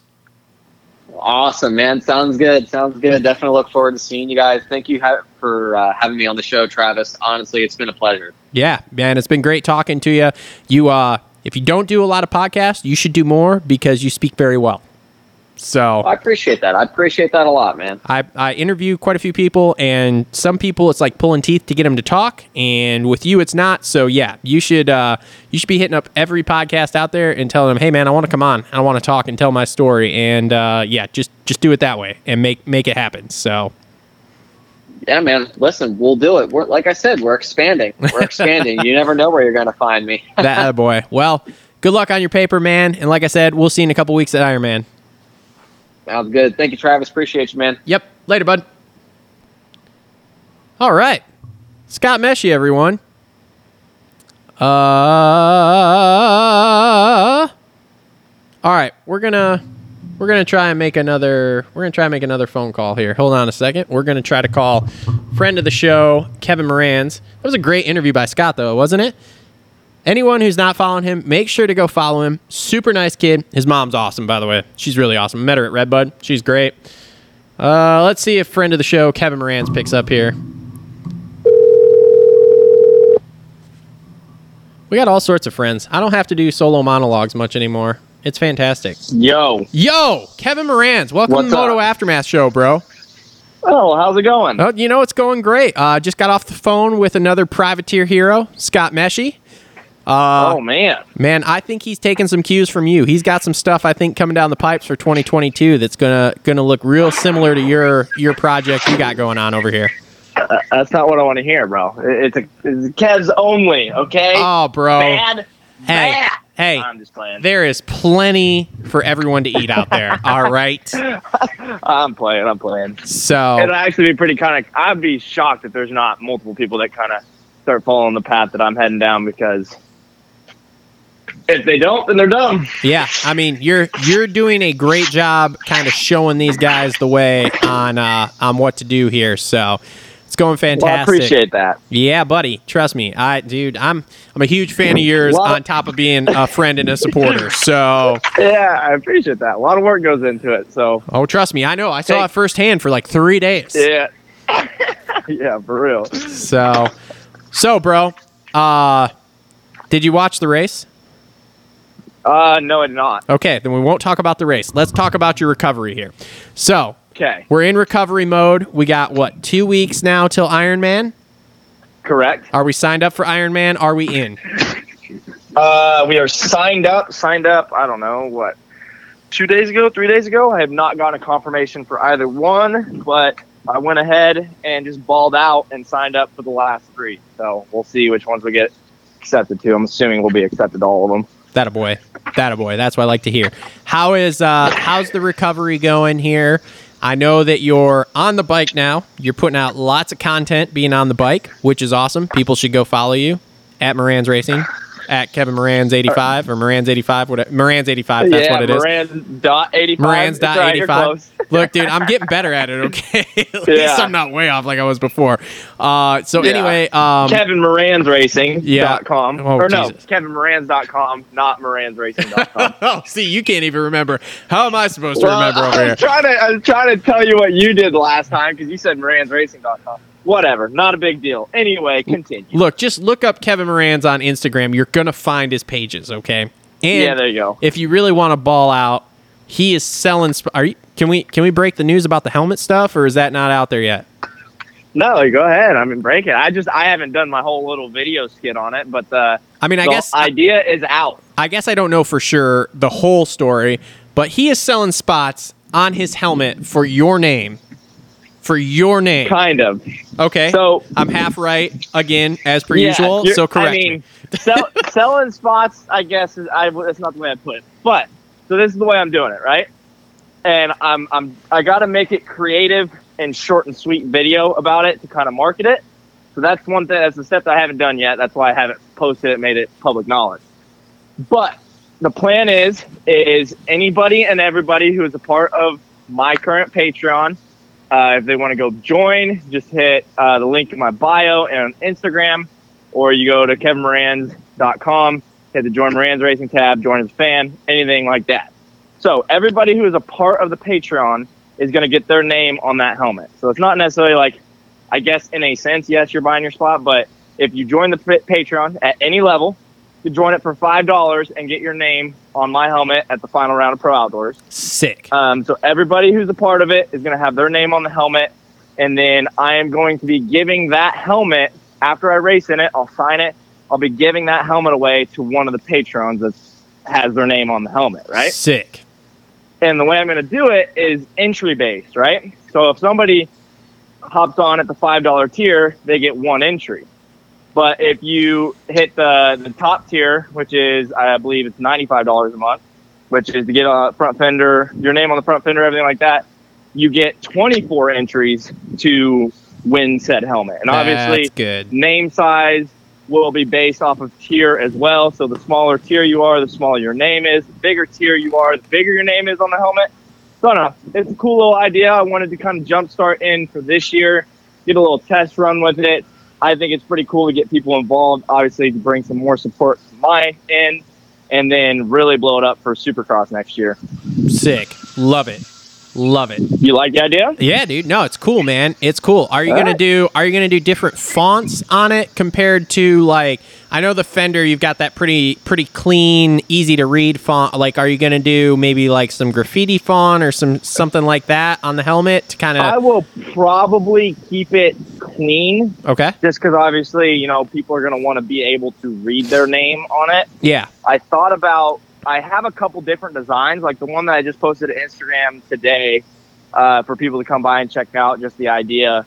Um, I have a couple different different designs. That's the one that's more organized and neat and like names in a line uh, or in rows. I guess I got another design that's kind of like just names randomly everywhere, which I think kind of looks cool. It just, I guess, it depends on the amount of names, amount of support, amount of people that have to go on the helmet, and then wada boom, wada boom. We'll figure it out and make it happen. Hell yeah. Hell yeah. Um, so you've been doing some. Shout Uh, out to our girl Sarah Ball at Bike Graphics for making all that happen. well, I can't shout her out. She's not supporting the show yet. Okay. Like she's got. Oh, okay. She's got to bring some support over this way before I'm shouting her out hard. Okay. gotcha. Well, I, I got I got it snuck in there. Yeah, she's she's a nice lady, okay, and she helped me out tremendously. So you know, like Yeah. she's cool, but we're not shouting her out too hard over here, okay? We we Gotcha, gotta get we gotta get some help coming this way. Like maybe send me some graphics for my 450. Like we'll make some shit happen. Um, anyway, so uh, you've been doing some local races, I see.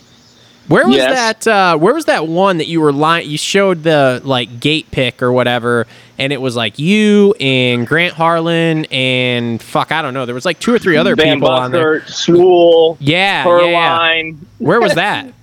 all the boys. Uh, that was um, Washington, Missouri. That was Hmm. just like a little fair race, or whatever. That was kind of like my first race back. I mean, that was A little fair race with more of a all you dudes race, on yeah. the line. Jesus. yeah. Oh, that was just a heat race too. Like John Short, there's a bunch of other people there that you didn't even see in the photo. Were they paying like a good payout or what? Yeah, there was a good payout to it. What was it? That's what I'm uh, I think the the total purse was like thirteen grand. Holy I don't know. Yeah, but like the way they broke it down, obviously, I don't know all that information. How did how did that go for you? Um, I mean, it was my very first race back, and I didn't do terrible to be honest. Like considering I hadn't taken off of a gate literally since Supercross, and I was taking off of dry, slick concrete dirt over a Supercross gate uh, or Supercross grate. Um, yeah, that went pretty good. I got out good starts. I mean, it was the, the way the track was.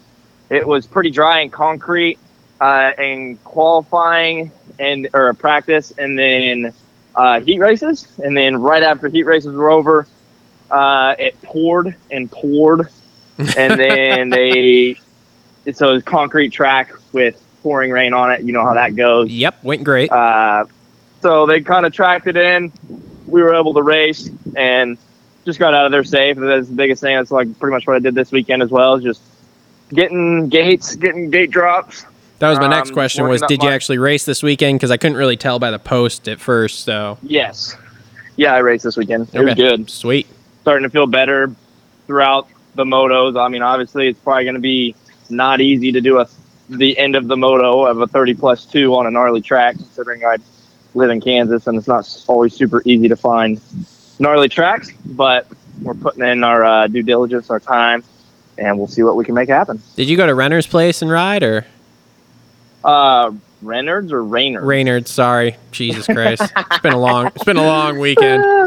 oh, just playing. I'm just playing. Uh, no, not yet. I'm actually going to be heading down to Oklahoma, hopefully this week, either to ride at Game Moto or Raynard's. I don't. I don't really know what the plan is fully Oh, okay. yet. Kind of depends on what develops tomorrow. Sweet. Cool.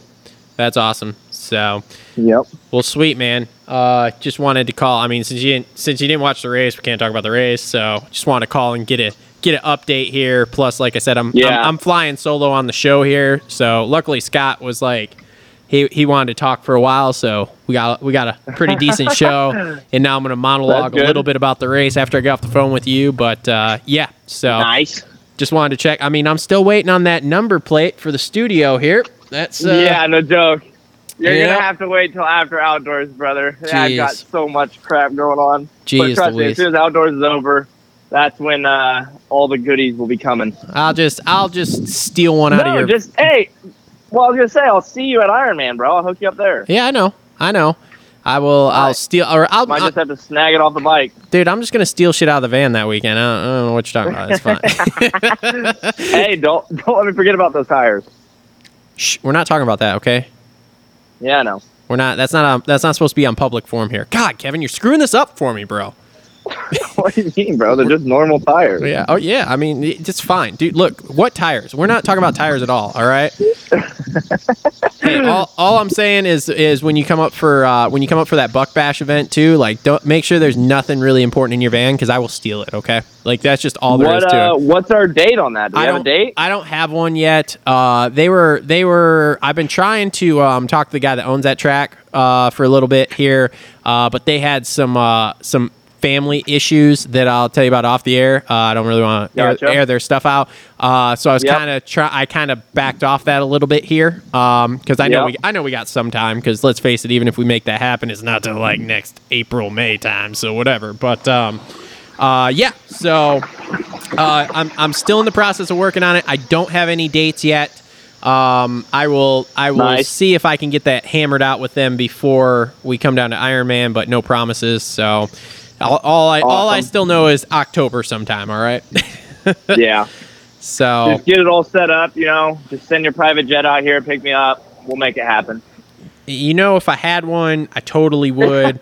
I'm lacking that right now. To be honest, I didn't have power for three days this week, so I didn't get to work for three days. So, like, I oh, worked boy. most of yesterday. I've been working some today. I'm trying to get caught up because I also have bills to be paid. And let's face it, they weren't getting paid sitting around with my thumb up my ass for three days with no power. So, Yeah, I feel that, brother. yeah, so it's it's been a bit a wee bit of a mess here this week, uh, but whatever. We're you know we're making it happen. So Yep. just gonna have to put a. Uh, I'm gonna have to post date that check for this month. You know what I'm saying?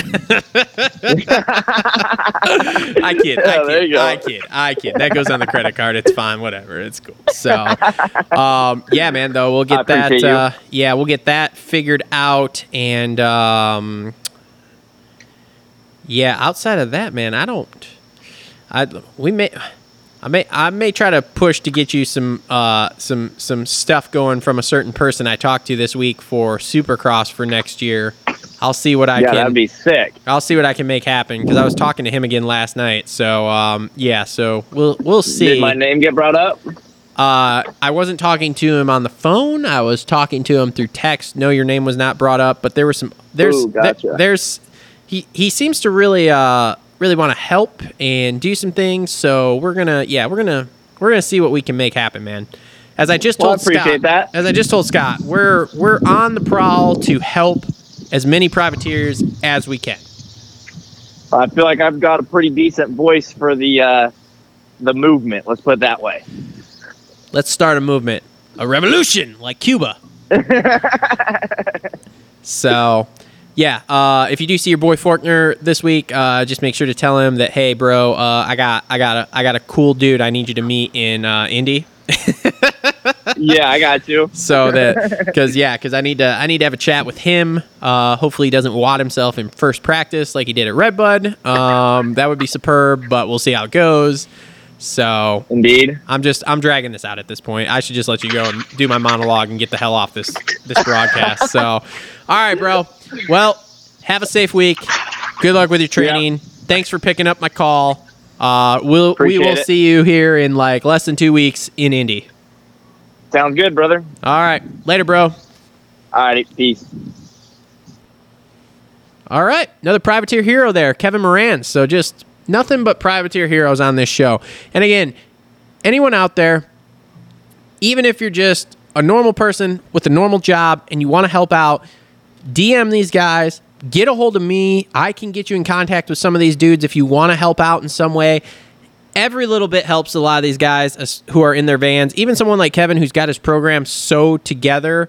Um, every little bit helps. Uh, so you know, if you got fifty bucks, hundred bucks, whatever that you want to, you're like, yo, I want to be part of somebody's program for a weekend. You have a local uh, race that's coming local to you. You know, somebody in uh, Budds Creek area, uh, Ironman, Pala, Hangtown, whatever like I said, if you want to help them out, either DM them directly on Instagram. If you don't have Instagram or you don't want to do that, um, you know, get a hold of me. I can probably get you in contact with with a fair majority of these privateer dudes that, that are doing this out of their van, and we can make some stuff happen.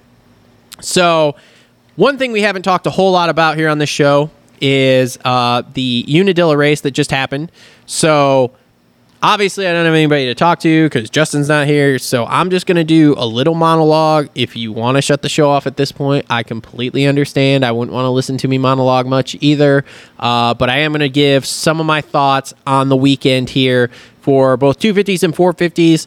Uh, won't be long here, but I'll give you guys some thoughts. So let's start with 450s. Uh, obviously, something me and me and Meshey touched on. Um, Chase Sexton huge first turn crash there um, in the first moto. He was okay. He said he had the wind knocked out of him. I was listening to, I think, the press conferences or whatever. Uh, he said he had the wind knocked out of him, and it took him a few minutes to catch his breath, and he thought he had a broken rib. But props to that guy for absolutely wadding his shit in front of everyone in that first corner to then get up and fight through the pack. And he got 11th place in that first moto, which to me was super impressive on a track where there wasn't a lot of passing, there wasn't a lot of of line options because obviously if you watch the broadcast as i've said it was pretty boring probably one of the most boring uh, pro nationals i've watched this year um, because it was typical unadilla which turned into rut cross uh, but for him to get up and make passes and get back to 11th, I thought that was a great ride for him and really showed some grit and determination in that first moto. Second moto, again, we see him come out. He gets the whole shot and uh, ends up second. You know, I don't think anyone really doubted that Kenny was going to get him there when Kenny came out of that first corner in like third place or whatever. Um, Kenny was on it all day, and we'll get to him in just a second. But really, I thought a great gritty ride for Sexton um, in the first moto, and then a great ride in the second moto, coming off that win at Washougal. I mean, realistically, if he doesn't eat it in that first moto, he probably ends up podium both motos and on the box for the overall. Uh, so I think he is trending in the upward direction at this point. I know he started off the year really strong there at that first moto in Pala, and then has kind of had issues um, rolling through the rest of the year, and it hasn't been as great as we all thought until Washougal, where he won. Uh, but I think he's trending in the right direction to finish the season strong. So that was good to see. Um, Aaron Plessinger, man, heart goes out for that guy. Having a absolutely killer day there. That first moto qualified second, which, as Weege said in the in the practice broadcast, never happens for him. He's not a qualifying guy. If he's in like the top twelve in qualifying, he feels like he did really well. Um, and man, he was he was right. He was right on Kenny, keeping him honest. And then I don't know what happened with that loop out. I did see on Instagram right before I started recording the show that he uh, has a bruised lung and a bruised liver. Um, he's feeling okay. He's fine as far as for the most part goes. He's still alive. Nothing, nothing crazy. Um, so he will be back for budds, I assume. Uh, but man, just a gnarly crash. Like that loop out was gnarly. You know, you loop out hard when you get completely airborne, and that bike just body slammed him into the ground. And like I've seen a lot of dudes loop out with my stunt riding history. You see people do it all the time. If you loop out hard enough like that, where the bike is completely off the ground, you're completely off the ground, and it body slams you, it's a bad day, no matter who you are. So, um, can't wait to see him. If I had to predict anything and put money on something, I would say watch out for watch out for AP in Indiana. For some reason at Indiana, because AP is it, you know that's his local race, we'll call it. He does really, really good at Indiana, whether it's Supercross or outdoors. So would not surprise me to see him win an overall at the Indiana race in a couple weeks. Okay. Um, next up, let's talk about Ken Roczen. Domination. And I, I said to myself as I was sitting there watching the race before the race started, I said, if Kenny doesn't even beat Dylan both motos today, this title is over. Well, Kenny went out, went 1 1, did exactly what he needed to do. I don't know if it's just Unadilla. Obviously, like we said back in 2019 when we raced there, Kenny did really, really well. Again, dominated in 2019, um, dominated yesterday. So we'll see going into Budds Creek. Again, he's an enigma. Uh, you just don't know what you're going to get. He, he can get, he can go 1 1, and you're like, yeah, I expected that. He could go 10 10, and you're like, yeah, doesn't surprise me either. So we'll see when we get to Budds. If he has another solid day like this at Budds, uh, it might make the end of the year here really interesting. He's cut he cut into that points lead. Obviously, Dylan had some issues. The second moto um, still ended up on the box, but still, you know, there at least was multiple points between him and Kenny um, in the second moto. So uh, Kenny's now got it down to I think like 39 or something. Uh, so still a ways off. But you figure if he cuts about 10 points every round, all of the sudden we are getting very very close. So you have something little happen like uh, dylan you know has a couple tip overs or something gets like a fifth or sixth and kenny wins. You could start seeing things get really interesting. Will it? Probably not. I mean statistics would show that dylan is really really good and like i think his worst has been a fifth this year. I don't think he's been any worse than that um, so yeah statistics would show that he's probably going to wrap this up but at least it gives us something to talk about at this point Speaking of Dylan, I give that guy 100% props as committed to racing as he is, as solid at racing as he is. The honesty that first moto after getting second place to Kenny, and Kenny walked away from him like it wasn't close. Um, the honesty from Dylan to get on the podium and be like, I'm okay with second place today because I have nothing for Kenny at this track. Like, nothing. That really. Uh, turned me turned me on to Dylan. Uh, made me made me like him a little bit more. I like his commitment and everything to the sport as far as it goes at, at this point because he's literally just like he is. He literally is just like I'm a motocross guy. Um, but for him to get on that podium in front of everyone and on national TV and basically and just say I don't have anything for him today. Like I'm okay with second place because I don't have anything for him. I thought that was awesome. I thought that was a real stand up move. And uh, yeah, makes me definitely like him a little bit more going forward. Uh, Cooper Webb will be the last person I touch on for 450s here. I I thought he had a really good day as far as Cooper Webb goes for outdoors this year, with as bad as he's been struggling. Five five for fifth overall. I thought that was really good for Coop. I thought it's a step in the right direction. I'm sure they did a ton of testing on this time off. He was probably not out on the beach somewhere like everyone else. Um, so good on Cooper Webb, and maybe we'll see him start battling for some podiums finishes here by the end of the year. So uh, moving on to 250s, Justin Cooper, two hole shots. That was awesome. Kind of expected, but that was awesome. Uh, wins that first moto going away. I mean, just hammer down. There was no one touching him that first moto. Then you get to the second moto, and it's kind of like uh, what happened. He did say in the press conference that the track was super sketchy, which it was. I mean, deep ass ruts, rut cross basically, pick your rut, stay in it, try to jump from rut to rut. Um, but still, it's super interesting for him to lose. I mean, and we'll go to this, and they, they touched on it in the broadcast. To have Jet win that second moto and Cooper get fourth, and basically, Cooper lost a whole minute of time on that second moto it's it's an interesting thing. You don't usually see that kind of movement as far as time goes. It usually is like, oh, he gets second or third, you know, and he's off by 20 seconds, 30 seconds because it's outdoors. To lose a full minute, that's a lot. For Jet to gain a full minute is a lot. Um, I mean, don't get me wrong. It wasn't like Jet was slacking that first moto. He he went two one on the day, got the overall. That's great. First first time he's won a moto since Redbud. Um, first time he's uh, he's really like um, uh, showed some some domination here in the last few rounds. Because let's face it, Washougal was not good for him.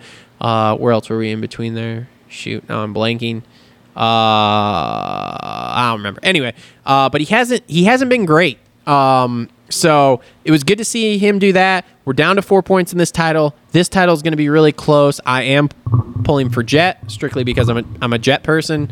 I'm a huge Jet fan. Uh, but um, man, that's going to be that's going to be the the title that I think is going to really come down to the final round. It's going to be awesome to watch. Uh, that being said, teammates to Justin Cooper, J Mart there. Uh, he had an okay day, 3 2. Um, I just think with how ruddy, square edge, the roost, all that kind of stuff, and with J Mart having the issues that he does, I'm sure he's healed somewhat over this three week break. I'm sure he wasn't doing a whole lot um, of testing or, or anything like that. Uh, but 3 2, just kind of flat on the day, just kind of there. Um, don't get me wrong. I still think at the end of the year, I. I honestly thought J Mart had a run at this title had he gone like gone out and gone one one yesterday.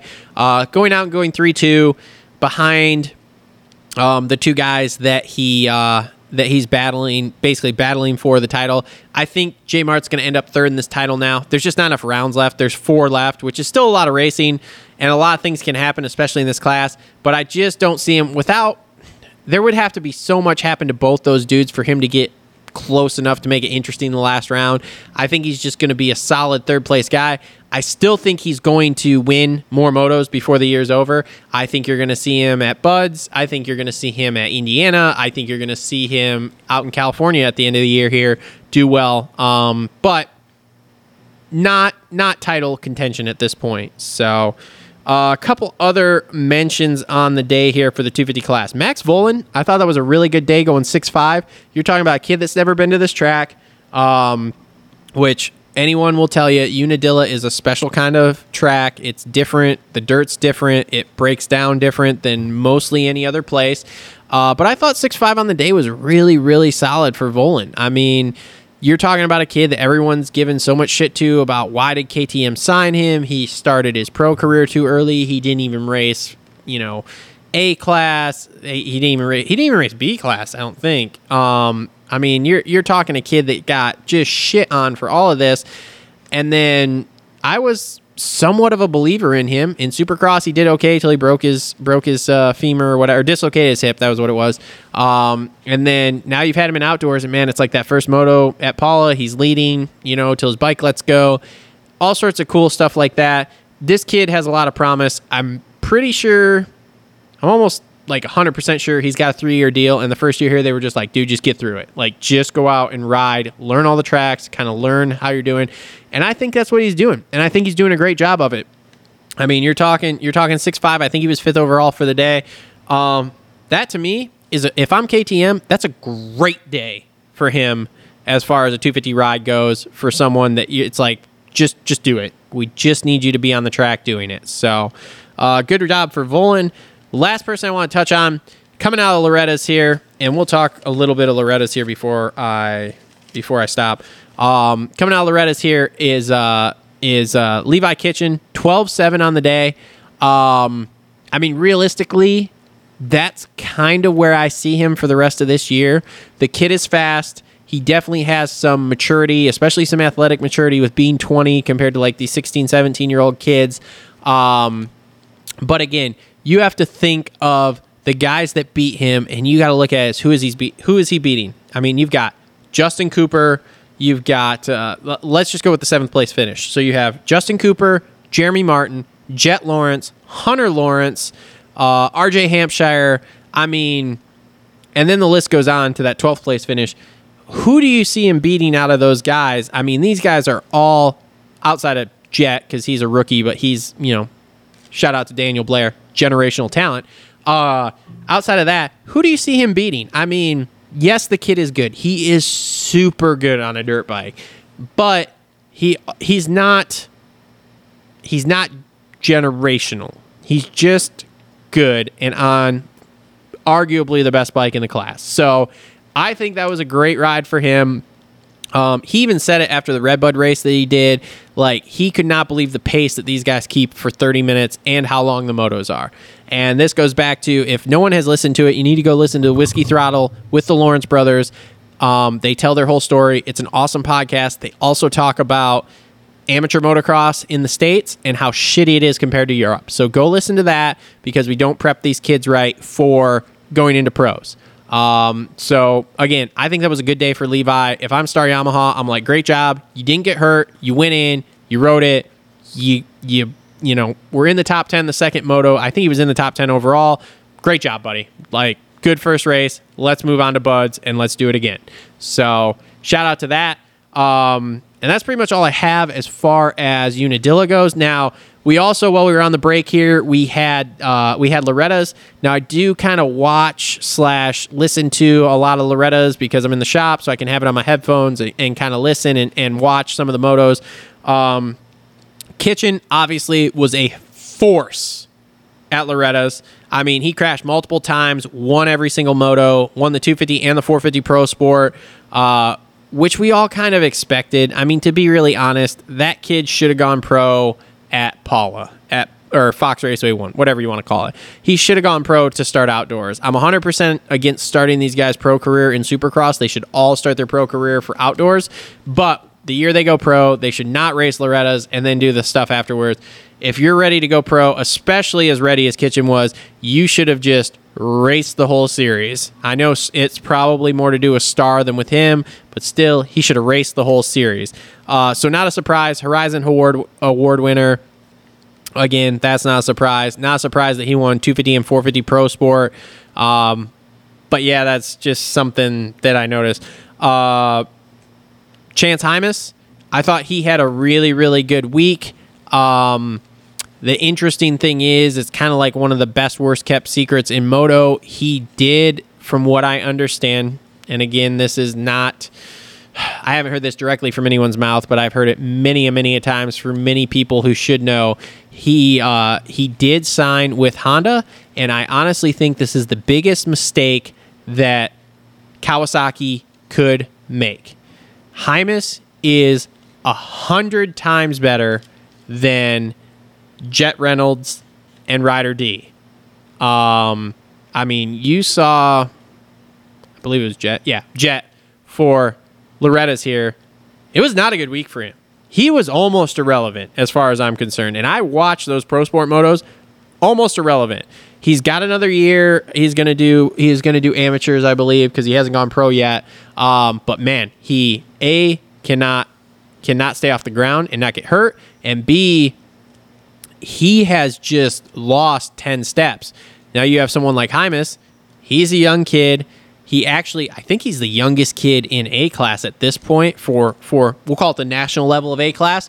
Um, and man, he hangs with Kitchen. Um, now, granted, Kitchen just wiped the floor with everyone at Loretta's. Again, not a surprise. But then you've got Hymas who's leaving Kawasaki. So how hard was he really trying, especially if he's got the deal signed, sealed, delivered already with with Honda HRC? I don't I don't know. I'm interested to see him on a Honda. I'm pumped for Honda to have picked him up because I think that kid is the next kid coming out of the A class here um, after after Kitchen. Um, so I think once you put him on the Honda, he's on a team where he actually has a, a future, we'll call it here. Uh, I think you're going to see some really, really good things come out of him uh, next year. I don't know if he's going to be on the Honda before the end of the year. Like, I don't know if we'll see him at like Mini O's on the Honda. I really hope we do, uh, but we'll see. It's it's pretty much from what I understand, signed, sealed, delivered, done. He is going to Honda HRC for the 250. Um, so we'll just see all in due time. I don't know if he's going to do another year or two years, uh, but I mean the development the kid's going to have racing A class for another year, if not two years, uh, is going to be insane. Because I don't think I'm not sure he's 16 yet. I think he's only 15, maybe 14. I don't. I'm not 100 percent sure. To be really honest, I'm not 100 percent sure how old he is, uh, but I know he's young he's young. He's uh, he's the youngest that you can be in A class. So maybe it is 16. I don't know. But you give him a couple more years to develop. I mean, when he's already one of the top dudes, so you let him you let him develop um, uh, that athletic maturity there in A class in the amateurs, and then have him go pro when he's say 18, 19, 20, like Kitchen's doing. The dude is going to be a force as far as I'm concerned. So I'm interested to see how he shakes up. Um, uh, Jet Reynolds speaking of Jet, I do have a note here because I wrote some stuff down while I was listening to it. He actually he did crash in at Loretta's and broke a collarbone. So there you go, just another example of Kawasaki making the wrong decision with their amateur program. Um, so yeah, I. It's amazing how the mighty have fallen and how it's gone from you know you wanted to be on that team green PC bike and now it's like everybody wants to be on the star team. I'll be interested to see what Honda does moving forward here with Hymas because obviously, like I said, they're going to put Hymas on a bike here as an amateur. Um, so it'll be interesting to see how they do that since there's no Geico anymore. Uh, but I don't see Jet Reynolds made a big splash on mini bikes, and I ever since he's gone to big bikes, it's been kind of ugh. so I don't see much coming out of Jet. Um, all right, let's talk about the. We'll talk about. There's two two more big stories. Number one, we'll talk about Hayden Deegan. Uh, wins the Super Mini title. Everyone's kind of like, why is he still racing Super Minis? Well, he is of age to race Super Minis, and he's not a huge kid. Um, but man, that one crash he had in. I don't think it was a Super Mini race. Was it something else? 85, maybe? I don't know. It was the first moto. That crash he had with the kid on the Kawasaki, which I'm sorry, I don't remember his name. I only wrote down so much. Um, completely his fault. Fucking with that kid while he was passing him instead of just going by and going to the front and then screwing up and not being able to take that jump and getting landed. Like, just fucking stupid. Uh, if you want a good video that breaks it down, uh, Johnny Hopper has a video where he breaks the whole video down. It's really good. He points out everything that Deegan does wrong there. Um, at the end of the day, it doesn't matter. No, Deegan's already got a signed, sealed, delivered contract. As far as I know, he's going to Star Yamaha, which isn't a surprise. The reason he goes to Star, and let me explain this to people because I know a lot of people are going to be like, no, he's going to stay on KTM. He just dropped the video with the KTM 250. It's all smoke and mirrors, people. He's going to go to Yamaha strictly for the fact of he's too tied in with Monster. If he wasn't as tied in with Monster, he would not go to Yamaha. He would probably go to KTM, to be really honest with you. Um, but his tie in with Monster is huge. I mean, they had they had all the monster guys out to do a video shoot for a commercial to their house where they literally built a supercross finish line, brought the whole setup out. Like Tomac was there, uh, Stewart was there, Sexton was there, and I mean, and he's doing this jump too for the super. I mean, it's just wild. Um, but he, like I said, he's so tied in with Monster that that's where he is going to end up landing. So that's how that's how that's going to go. I would be. I mean, I will literally completely admit I'm wrong and be shocked, like jaw on the floor, if he announces that he signed with someone and it is not Star Yamaha. Um, but it, like I said, he did win one title, uh, which is good for him. It really doesn't matter at this point. He is uh, his dad's such a marketing genius, and he has built such a brand around that kid that that kid could be a fifth place Loretta's kid, and he's still going to probably get a factory ride strictly for the amount of the amount of uh, um, uh, amount of clout that he has. Um, because let's face it, anything you do with the Deegans is gonna bring a shit ton of eyeballs and a shit ton of money. So, in, in all in all honesty, it's like Jay said on Gypsy Tales, they don't even need to actually sign with a factory team. They could probably make more money if they would just do their own thing. With that being said, I don't think Brian wants to keep doing all of this forever. Um, I think his goal is to get that kid as good as possible, get him on a factory team, and then sit back and kind of be like, fuck yeah, we made it. And I think he really wants him on a factory team because he wants to be able to be like, look, guys, I made it.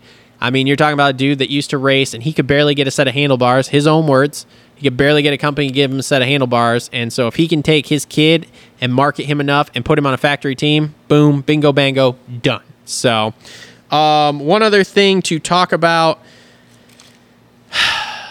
we're going to talk about our only vet class of the weekend or of the week from Loretta's.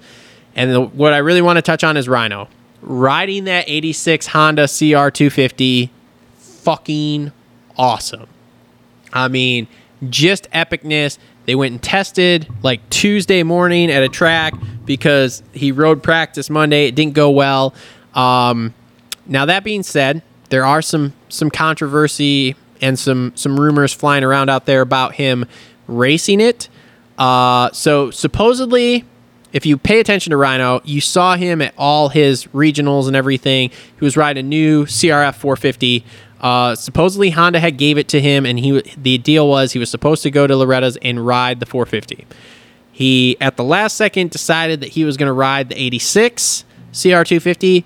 Awesome move from a marketing point of view for himself because let's face it, everyone loves old two strokes. In fact, it makes me want to get an old 80s, like late 80s uh, uh, CR250 to redo for the channel, uh, which keep an eye out because we do have a CR125 build coming up at some point here. But anyway, um, so awesome on his part for the marketing aspect, for the social media aspect of it. But from my understanding, there's a rumor flying around that the reason he did it is because he was uh, not quite sure that he could actually beat Mike Brown heads up on 450s. So if he rode the bike, if he rode the CR250, he could then not have to worry about results. And now he put out on his thing like, "Oh man, didn't want to have didn't want to take it too seriously, blah blah blah." Okay, maybe. This is one of those uh, carrot ear conspiracy theory things. Um, if you ask me, as competitive of a guy as Rhino is, I have a hard time believing he did that so that he wouldn't have to feel competitive or wouldn't have to take it too seriously. I 100% think he did it because he looked at himself and thought, man, I really don't know if I can beat Mike Brown, which there's nothing wrong with that, okay? Mike Brown spends all day, every day training. He has literally not stopped since he was a pro. The dude is still fast, probably one of one of only a few vet guys, and I mean, I put him in a very small group with like guys like John Gruey, etc., um, that could still go out and qualify for a national, in my opinion. Uh, however, I've heard Honda might not be so happy with him because he was supposed to ride the 450 because they gave him the 450. I don't know. Comment down below with what you think. Um, but it's just an interesting topic to talk about. Was he ducking Mike Brown? Was he not ducking Mike Brown? I don't know. So, all right. And that's pretty much all I have for this episode of the Moto Aftermath Show, presented by TLR Coatings, BC Pizza, and Premier Custom Trailers. Uh, thanks for tuning in. Make sure to like, subscribe, like I said, comment down below. Make sure to go give our privateer boys, uh, Scott Meshey and Kevin Moranz, a follow. Help them out wherever you can. Again, if you guys want to donate to a privateer, um, either contact them directly through DMs or, like I said, hit me up. I will I can make connections happen for you guys to, to help them out. We're to come out with some stuff here for 2022 that I think is going to be able to really uh, blow the door open here for helping out some privateers. So make sure to keep an eye out for that. Uh, make sure to um, uh, hit up all our sponsors. Links in the description below if you want to support us, like on a monetary level.